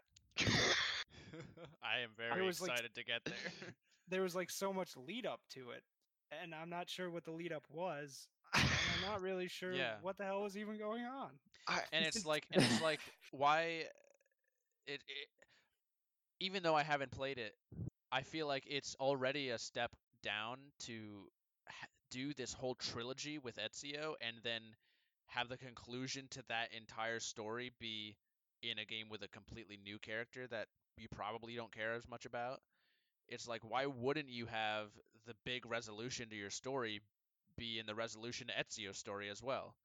Uh, you know? especially when Yeah. they they like uh like build up this like Ezio knows who Desmond is because of that scene in in uh in Rome where he you know he like grabs the scepter and and Juno's like talking to Mhm. Desmond instead of Ezio like that would have felt like a pretty cool conclusion if if Ezio got some like clarity on and I don't remember actually remember if he ever does but you know on who's this Des like that'd be crazy but instead no we we go into Assassin's Creed 3 and we're playing with Connor and Mhm. then eh, that all happens and it's like what the like what the hell And it's, It's like it feels like at, that's the point where they decided like, okay, we don't care about this whole connected storyline anymore. We just want to take the game into different historical settings. yeah let's Yeah. just end it that's it's fu- funny that they ended it ba- they basically ended it with three ish they ended it ish i guess and then like four you're playing as an abstur- uh, uh, an employee of abstergo yeah, who's yeah, yeah. like making a pirate game for abstergo or something like that or like researching pirates for abstergo and yeah, then i don't doesn't even know what Abstergo it turn into like a video game developer or some shit? It- yeah, it's like some cre- like you're walking around the office as Yeah, the I do gameplay remember that. for, for Um, the future. Like it's so stupid, but So in in the way we're missing out on what I felt was the best iteration of the Assassin's Creed franchise that nobody ever talks about, and it actually was a really good direction. But it came at the end of the life of, I believe it was the PlayStation Three, um, and the Xbox 360, and that would be Assassin's Creed Rogue. oh, s- So I- yeah, Yeah. Rogue wanted to play Rogue that is and the one that have. came out after Black Flag before Unity. Yes, that's it. And it was like at the end of the life of those consoles, if you still had it, um, people would play it. I don't. I'm not sure if that had backward pan compatibility at that point, but um, I'm not sure if anyone really bought as many units uh, as they did for Black Yeah. Flag. But uh, I felt like it was a great game, and the concept was really good. Like he was a pissed off Irishman who just wanted his revenge, so I was all in. Yeah, I mean, I out of all of these, like each one of the games in the series has a certain level of intrigue for me, where I am very excited to play every single one of them for different reasons. But Rogue and Syndicate specifically, I feel like I don't. Th- that was in that lull period for me, where like I after Black Flag, I kind of dipped away from the series for whatever reason. Either other games were coming out, I was more focused on other things, like it, or people in general had said the the quality in the games had dipped, but like Rogue and Syndicate, I feel like I know the least about, and I am very much looking forward to maybe finding some hidden gems in there. Uh, yeah, yeah. I, I think in if you're following the story, um, it definitely it it twists it around. So you're not playing as an assassin anymore. You're playing as a Templar. Yeah, I do remember that as Yeah. a as a selling thing, right? yeah. That that's cool to me too. Like I love I love the Assassins and Templars lore, and I like I love the whole like organization that that spans the like the entire globe as well as uh, like a long long period of time, and it's just been around forever. And and I, I'm I'm super curious to see how that plays into all of the games. But at the same time, like we said, it feels like they're just straying away from that and just kind of slapping some dudes into a specific location and saying like it's an Assassin's Creed game. Yeah, and uh, and unfortunately, that's really common with them. Um, so one of the cool things that they had in that game is that it was a direct follow into uh, Unity. So Okay. you, the last scene of you rogue or one of the last missions that you do actually ends up becoming one of the first scenes that you find in Unity of the character of uh, uh, uh, Arno Victor Dorian. I think that's his name. Yeah. That's that's really cool. I love that kind of stuff too. Yeah. So Yeah, it becomes like, a really big story, and then yeah, Yeah, past yeah, like I said, past four, I don't really know much about any of the games, so I'm I'm I'm super excited for all of them. But, Jeremy, um, as a um, as a the resident uh, Assassin's Creed master, um, and j- know Uh, know all, um, have you ever played Assassin's Creed 2 Discovery? uh, yeah, that was a mobile game, right? Yeah, it was Oh. for the DS? Uh, no, I have not. That's the only unit I don't don't believe I played. I played the mobile units, the Pirates game that came out. That was. Uh, uh, I also played Liberation, which was the um, New Orleans girl uh, who was a former slave and freed, and there was also another version of that um, with Adewale, uh, who was uh, one of the pirate hands or quartermaster on the Jack Jackdaw. Sorry, guys. Um, I'm just apologizing. I'm I'm, I'm apologizing because this is embarrassing. Um, the Jackdaw was a ship, and he served as a quartermaster for uh, the main character. And what they decided to do is, uh, because he was um, a former slave freed into piracy, they made a game out of him. So he was freeing slaves in the Caribbean and basically becoming a maroon um, or, or marooner to uh, free other slaves. So it was an interesting game. All of those games are really cool, but um, they really didn't do anything more with them. Hmm. There are a lot of Assassin's Creed spin-off games. Yeah, I after you started naming those, I was looking at like related searches on Google, and I've not heard of like half of those. Yeah, there's like Yeah. a lot of DLCs for games, and then like they did a in that period of time too, where Rogue and Syndicate were coming out. They're doing a lot of of uh, of spin-off games like Assassin's Creed Chronicles. Uh, Yes, and that was a. I actually like the concept for that. So they ended uh, India, Russia, and then I was China as well. Yep. Um, it was like the t- sort of a two D merged, slightly three D game. Uh, really artistic, really colorful, and um, but it, it really lacked all of these places. I mean, being an assassin in India, um, being an assassin in you know the Red Red October in in Russia is Yeah. interesting, and obviously being an assassin in uh, Tang Dynasty China. All of those things I'd like to see in a fully fledged game, but Yeah, they right? gave yeah it's like all seems like they have all these all these other diverse locations that would be really well suited to a full game but they just haven't tackled yet and i'd love to see them at some point you know Exactly, yeah. And I would like to see them go back to the Middle East as well, because, you know, that's the the origin of the word assassin. exactly Yeah. and like I, I i would love to see how they tackle some of the older concepts in modern day and i think ghost of tsushima is a really good example of this because it feels uh, like a, a decent combination of the two styles of Assassin's Creed games where you have the RPG elements as well as the the classic like assassination combat. So you can kind of do either.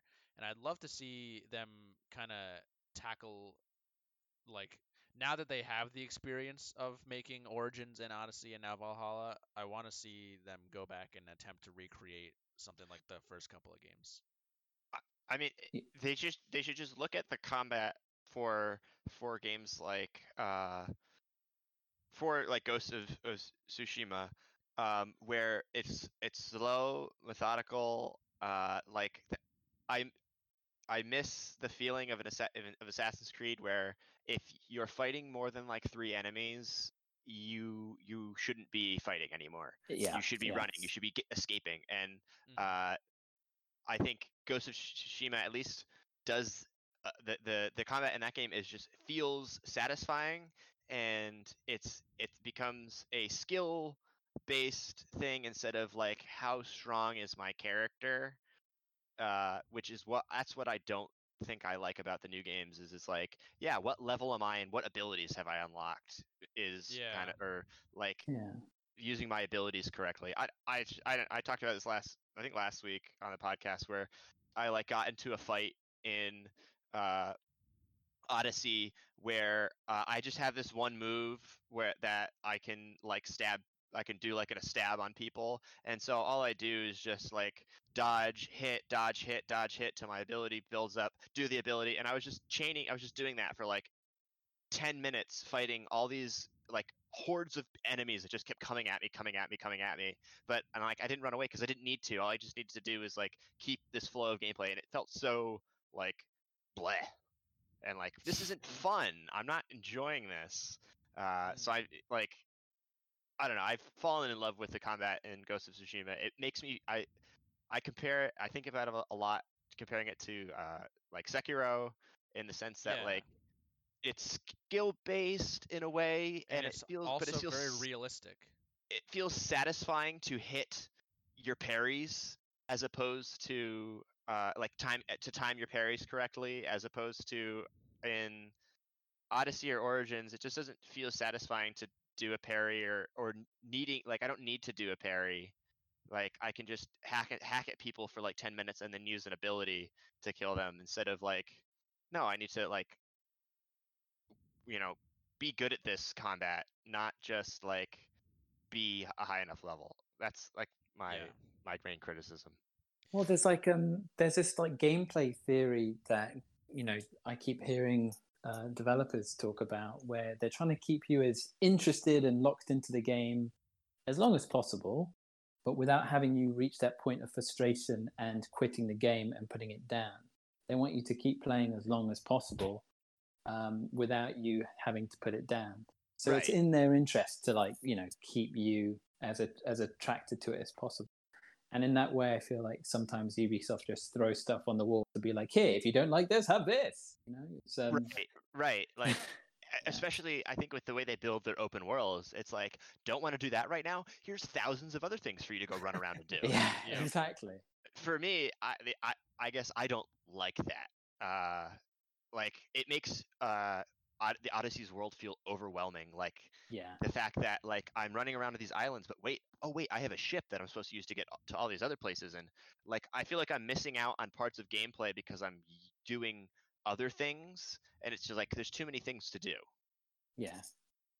I mean, I was on one of those ships for so long, I ended up singing along with the rest of the crew. Um, we laugh. It's a true story. I- Um, I, uh, like that's I fell in love with sea shanties because of yeah, of four exactly. So did I. Yeah. because of spending so much time on the ship, but I'm not. I I don't. I I find the ship combat in Odyssey to not feel as satisfying as it did in four, and it feels like almost like a downgrade. But that could just be uh, me looking at at Assassin's Creed 4 with rose tinted glasses and and you know the whole nostalgia factor. It might actually be better. I have no idea.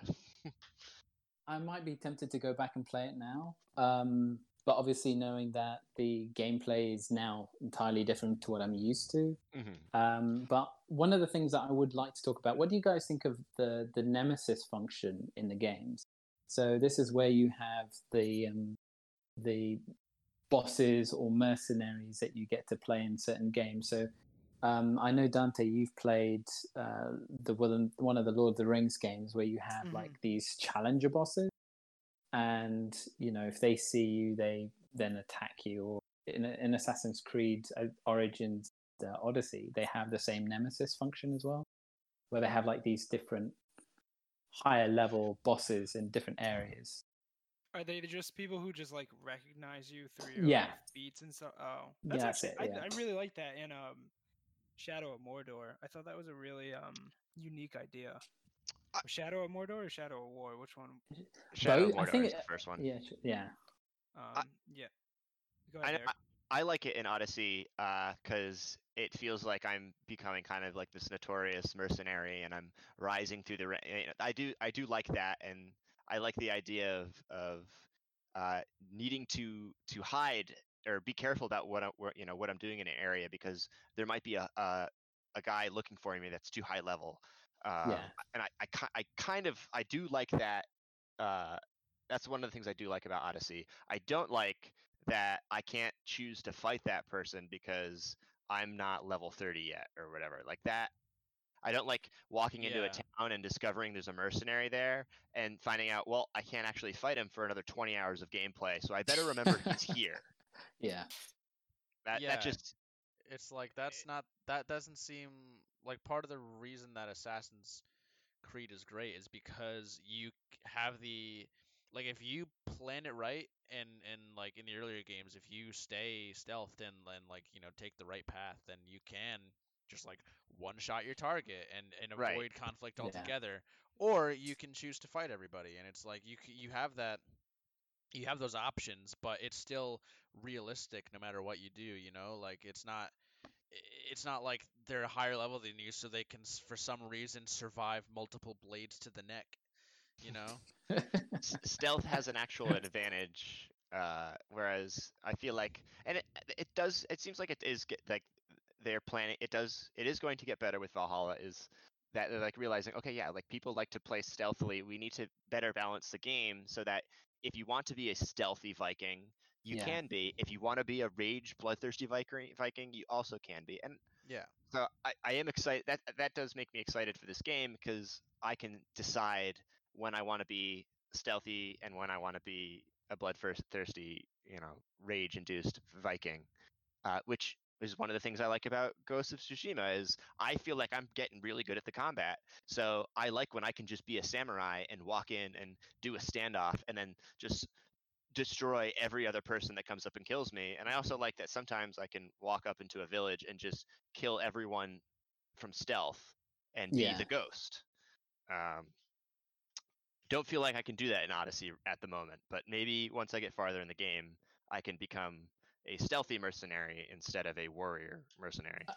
I will just say that the um, the way to get around that problem is un- it's both something I hate and I love. It's ghost arrows. Uh, it, it, it, yeah. ability. yeah, it's uh, it just it makes it makes killing uh almost redundant. It just you just sort of look at people and be like, ah, I could, but you know, I'll, today I might actually stab you. But ghost arrows is just it just makes the whole game. I start using them. I started using them at level twenty, and didn't stop using them the rest of the game. And just you know, that I didn't actually hit hundred hours until I hit the DLC. But uh, if you want to, you know, quickly get around a problem, yeah yeah that's like the uh the crossbow in brotherhood i have oh yeah, it's so good. It just it's so like, good. it's like the gun but better. It's just like a silent gun. It's uh yeah. Fucking But, um, but but uh, just quickly to ask you guys, obviously seeing a lot of gameplay trailers come out. Um, have you seen any of the old Assassin's Creed trailers, uh, advertisements from Uh, any of the old E3s? I recently went back and watched the Brotherhood trailer, but other than that, uh, no. Nice. I know. I know. For me, the one that sticks out, uh, obviously, is the Brotherhood trailer because that's kind of like the one that got me interested in the in the series. Mhm. Um, and I, yeah, I, I can't say I remember like seeing the Odyssey or Origins or even like the the Unity. Actually, I do remember the Unity trailer because it sounded really cool with like the co-op. Like, oh, co-op Assassin's Creed. That's that sounds awesome. Mhm. And then like, oh, Yeah. like look how detailed this the you know they made uh Paris and like the French Revolution. Oh, cool. And then it like it was a shit game and all that just completely was wiped from my brain. You know, the, the one thing about the detail that I would have liked is that London could have looked a lot better in the Victorian times, um, Mhm. but it didn't. um, sorry, I'm only kidding. Um, there were poor children everywhere. Uh, it was the, the detail that they use is great, but uh, the reason why I was talking about the adverts is um, uh, some of the some of the most memorable moments that I've spoken to with friends have come from when they have seen like a, a promotion that's gone down. So, have you seen the Black um, Black Flag one with uh, Blackbeard? Have not no. I haven't. Okay. I, I probably have, but they it you know none of it sticks in my my memory. Okay, cool. I'm just trying to trying to gauge how you guys uh, uh, get involved or got involved. If anything can be remem- uh, remembered from it. But, uh, yeah. Mm, No, not quite. Uh, well, it sounds like we are we have uh almost exhausted our wealth of opinions on Assassin's Creed. So uh, I'll uh, I'll cap off the conversation by asking each of you what are your top three games in the franchise. We'll start with uh, we'll start with you, Derek. Uh, I would say Brotherhood, Black Flag, Origins. In what order? Which uh, black That- four? One wait, one to three, Brotherhood one, Black Flag two, Origins three. Oh, did you come come back on Origins or on on Brotherhood? Uh, I yeah, thought, I, thought did. you told me before that Black Flag was your favorite, but It is my favorite, but the more we talked about the games today, the more I realized I think Brotherhood's my favorite. yeah. I just love two. I mean, like, it's it's three. Brotherhood is the best Assassin's Creed game of all time. Four is the greatest Pirates Creed game of all time. right. All right. Uh, how about you, Dante? Um, I would echo the two. I would. I mean, um, Brotherhood. I would say Brotherhood is the best. Um, coming in second for me would probably be two. Um, just like the change of pace and stuff like that. Able to skip through cutscenes was a big plus for me. Um, there's a lot of twists and turns in Ezio's story, and just like the uh, kind of like raw emotion and stuff like that. I really enjoyed. Uh, probably my third would be the third. I did really enjoy um, Assassin's Creed 3, Nice. and it had a pretty solid story uh, that I really enjoyed. Um, with your, uh, I was gonna spoil it for you, but what, I'll with- refrain from with that. Connor? Uh, yeah, just like his story and um, I know about know, his. uh, I know that his dad is a Templar. Yeah, just just that, and um, I mean, I think it fizzled out the end of the game. The Mhm. story, like Desmond's story, obviously was terrible. Yeah, I'm yeah. gonna say that for a third time, but um, even like Connor's story, the pacing was sort of off. Um, where you thought it would end, it ends a little bit after that, but Mhm. it did introduce the ship mechanics. So yeah. Yep. There you go. All right. How about you, Jeremy? Um, Brotherhood. Uh, Brotherhood. Following that, I would say Black Flag. And to tie it off, I would say Rogue Freedom Cry. Ooh, is that a is that like a an expansion or a DLC? No, so Freedom Cry was the Adewale one, the um, the um, uh, black character who was a former slave. Oh, okay. Um, I felt like they did something similar in Rogue, where they they took uh, an idea and they sort of flipped it, um, and I really like those ideas. So Nice. Well, I've only played three of the games, so my top three are uh, Brotherhood, two, and then one. Uh, let me tell you right now, definitely gonna change in the future. Uh, one is a tough pill to swallow. yeah, I- I think I think one isn't great looking back on it, but it was necessary. yeah, Like it it was it an- was. it was a necessary building block for the larger franchise, but as a game now, it is n- it doesn't really hold up that great. You Yeah. read my article about it. and um, just uh, to top it off, because obviously I know I started this earlier, um, but the Ubisoft uh, misconduct. Yes. Um, It uh, I think it, it also obviously it, uh, on the surface that is uh you know just bad in terms of morality, but I think it also reflects on their uh, unwillingness to to change and and that's kind of why we were seeing all of the kind of yearly releases fall flat. yeah, Um, yeah, but yeah, agree. It is. I wonder. I wonder how much the games would have changed if the uh, kind of team had been allowed to do what they want without all the all the unnecessary input from superiors.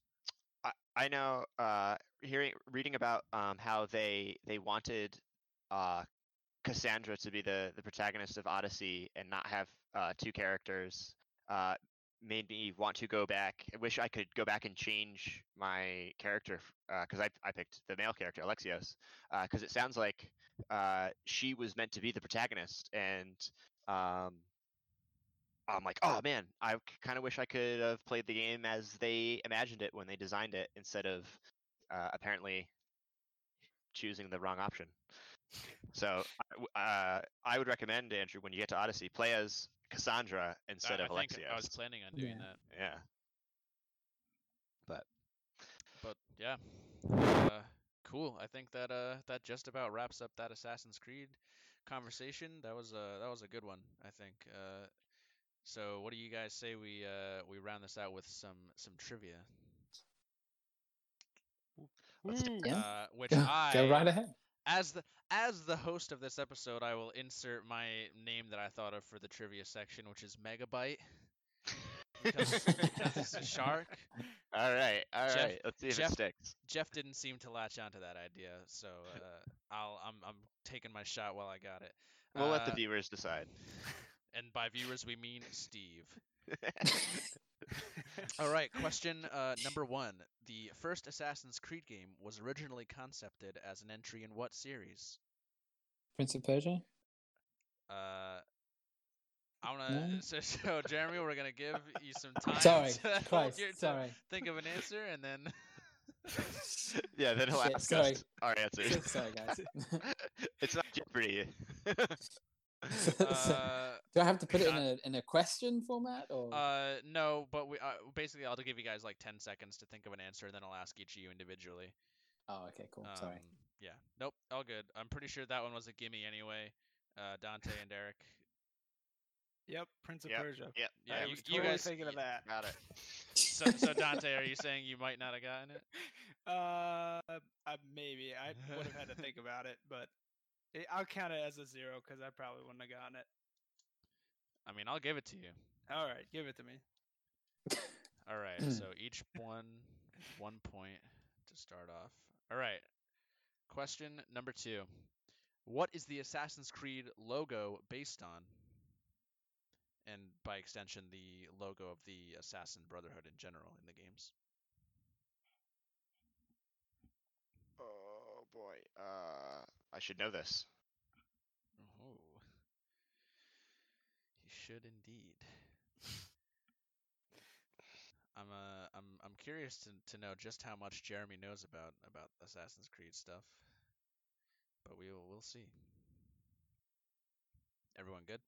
Yep. Yep. All right, we'll start with Dante. Oh, Jesus. um, is it the Arabic letter for A? Ooh, maybe. Uh, we'll go with uh, well, Derek next. Uh, I think it's the the shape of the foot of an eagle. Uh, Jeremy. Um, it's something close to that. So it's it's sort of. I'm going to say the shape of a blade for the yeah. I'm going to say it's the, the shape of some sort of. Yeah, I'm just going to say that they use it because it's there's different iterations of this symbol in all the uh, different Assassin's Creed. I'm going to say shape of a blade.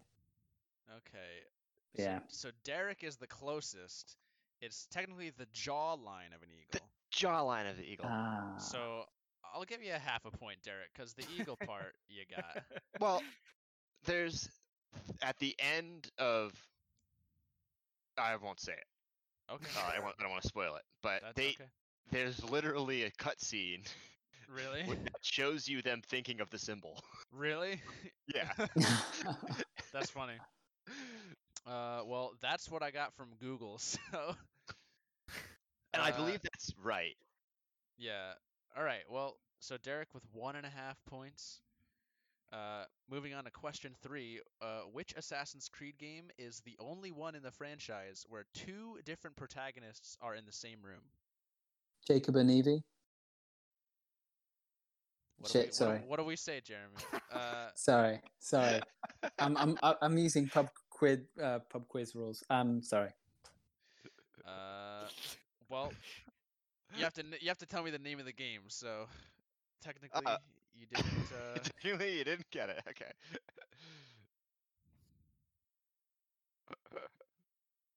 I'm so terrible at this. I'm so sorry. I'm so genuinely uh, so sorry. for that. everyone. So everyone good then? Yep. Yep. All right. We'll uh, we'll start with Derek. Uh, Syndicate. Uh, Dante. Unity. Uh, and uh, and um, Jeremy. Uh, Freedom Cry. You're all wrong. Jeremy baited the fuck out of you. Uh, it's Assassin's Creed Revelations. oh, duh. Cause ah, damn Yup. it. Damn it. Uh, Um, yeah, I I guess I could have should have specified that uh th- protagonists from two different games. all right. So Jacob and Evie are from the same one. So technically, uh, wouldn't have counted. I didn't want to just like flat out say like no, you're wrong at the beginning, but. Uh, but all right. Question four. Points stay the same. Which game in the franchise, in its promotional artwork, teased feudal Japan as a setting for a future game? Which is very funny now that we have Ghost of Tsushima.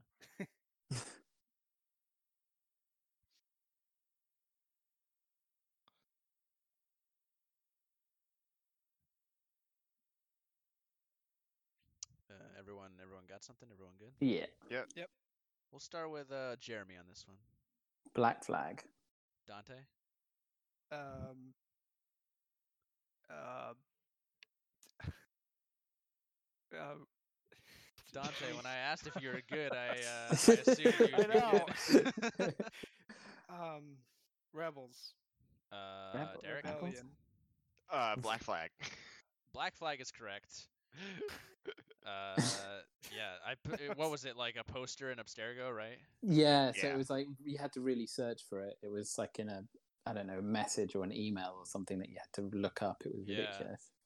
So that one, that one's a fun one. It's uh, it's cool that we have Assassin or um, Ghost now that kind of fulfills that role. But I would like to see Ubisoft tackle feudal Japan maybe someday. Yeah, same. Uh, Yeah. All right, question five, and there is a bonus portion to this. Uh, how many games in you know Assassin's Creed or otherwise does Altair or his outfit make an appearance? Oh God! Whoa! Obviously, the and, and bonus if you can tell me in how many he is playable. Okay. Oh Um, God! Yeah, it's uh even though the first game in the series isn't the best one, Altair's legacy still lives on a lot throughout all the a lot of the games and a lot of other games too. Is it how many Assassin's Creed games or how many just games flat out? Uh, yeah, flat out. How many games? Assassin's Creed and others. okay. Okay, I've got an answer. Yeah. So it's um sorry, just to to, to clarify, his outfit and him have appeared. Yes. Okay. Correct. So everyone, everyone got something. Yep. All right, Yeah. Dante. We're starting with you. Nine. And in how many is he playable? Five. Uh, Derek. I said uh, his outfit's in eight and playable in three. Okay. Uh, and Jeremy. I said uh seven, but his outfit's playable in three.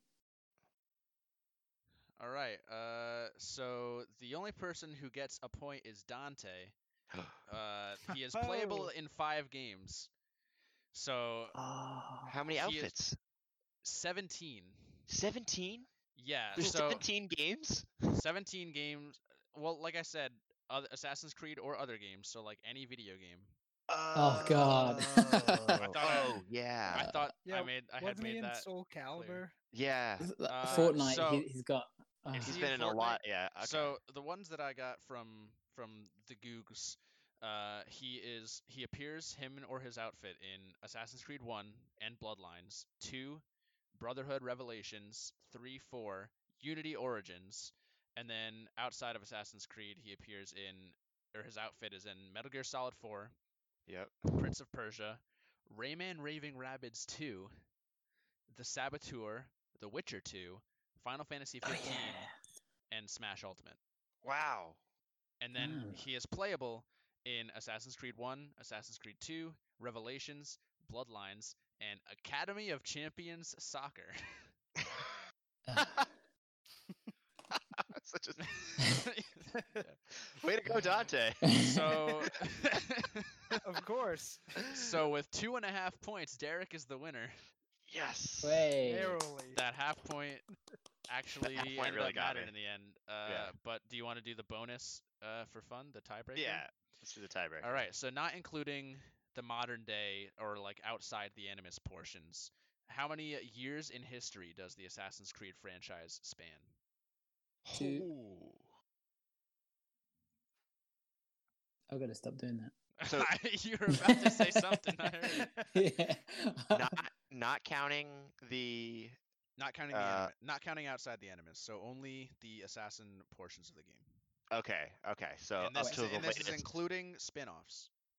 Okay. Um. Okay, I think I have.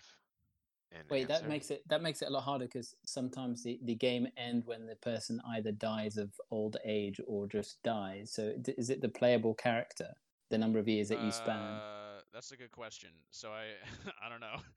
I didn't do an, uh, an extensive amount of research into this. Sorry. So I'll I'll, t- I'll tell you what. If you guys can give me, Yeah. I mean, Derek already won. So if you guys can give me a ballpark, we'll say if you get within like 25 years, I'll give you I'll give it to you. Because Okay. I I basically like I googled the the time periods of the game and then I did math. So okay. so Dante, give me a number. Uh, 2067. Uh, Jeremy. Jesus, did you look that up? Um, I would say uh, the the entire story spans at least two thousand four hundred years. Uh, and Derek. I'm gonna say 2,100 years. Uh, so the number I had was 1967. I don't know how accurate that is. Uh, I have it yeah. from being 49 BC in Origins to 1918 in, in Ah. Chronicles Russia. Odyssey uh, takes place in 300 BC. Okay, so then, uh, fucking. Um, Yeah, but Od- Odyssey's Jeremy's older probably than. the closest. Yeah, in Od- Odyssey's case. the oldest one. Um, and yeah, Yeah, I'd probably. Ooh, no, yeah, even further. 431 BC to 422 BC. All right, then yeah, I just uh, uh, maybe the the time periods I found were before Odyssey came out. I just found them all in one big article. So I am I am wrong there. I lose a point. Uh, Jeremy, I guess, would have been the closest on that, but Derek Okay, is cool. still the winner. uh, Derek is Derek is I'm still the winner. Well I'm done, Derek. still the winner. so So congratulations, sorry, guys. Uh, Derek, you that half point coming in clutch. uh, and uh, so that is gonna do it for this episode of the Game Sharks. This is absolutely our longest episode ever. Uh, Is it though? It's like yes. The you want to know the the like recording time we're at right now, Jarek? Are, are we almost at? Are we almost at th- three hours? We're at three hours eighteen minutes. Yeah. Oh, So it's a it's a chode sode. so for those people that are listening, um, it's somewhat two in the morning here. Yeah, I Uh, feel I am. and- I apologize profusely for that. it's all right. It's fine. Uh, yeah. So I've had fun. Yeah, I've had it fun was, it and, was uh, definitely a thank you fun very- time. Thank you very much for joining us, Jeremy. It was definitely a blast having you on. Uh, you can check out our website at thegamesharks.com, where maybe sometime one of us will write an article. Who knows? It's probably been like a good month at least since the last one went up. Uh, you can email us just like Jeff and Steve did today at Game Sharks Podcast at in this fucking notes document I put Game Sharks Podcast at email.com, which is not how things work. Uh, it's Game Sharks Podcast at yahoo.com. Uh, you can follow our Instagram, Game Sharks Podcast, or our Twitter at Game Sharks Cast, where uh, Allison, Jeff's lovely wife, will post updates and pictures uh, periodically, usually when episodes go up. So I wonder if she's gonna do one this week since she's on vacation. Who knows? Uh, but that's it for us. Uh, you'll find Derek and I next week. Uh, I actually have no friggin' idea what we're doing next week for the podcast, so we'll figure that out. Uh, Jeremy, you got anything that you want to plug? Uh, nothing at all other than uh, to say thank you very much to to everybody at, at Game Sharks and happy birthday to the baby shark uh, Dante. Um, do- do- Thank you. and uh, yeah, it's it's been a blast uh, talking with you guys, and I really appreciate uh, being have to being brought on. So Of course, it was great having Yeah. you. And above Yeah. all, Stadia is terrible. We it, yeah, yeah, Ta take that home with you, everybody. Just take that home with you, and just just understand it's it's just it's absolute shite. all right, well, uh, that's gonna do it for us. We'll see you next week. Uh, catch you later. bye. See ya.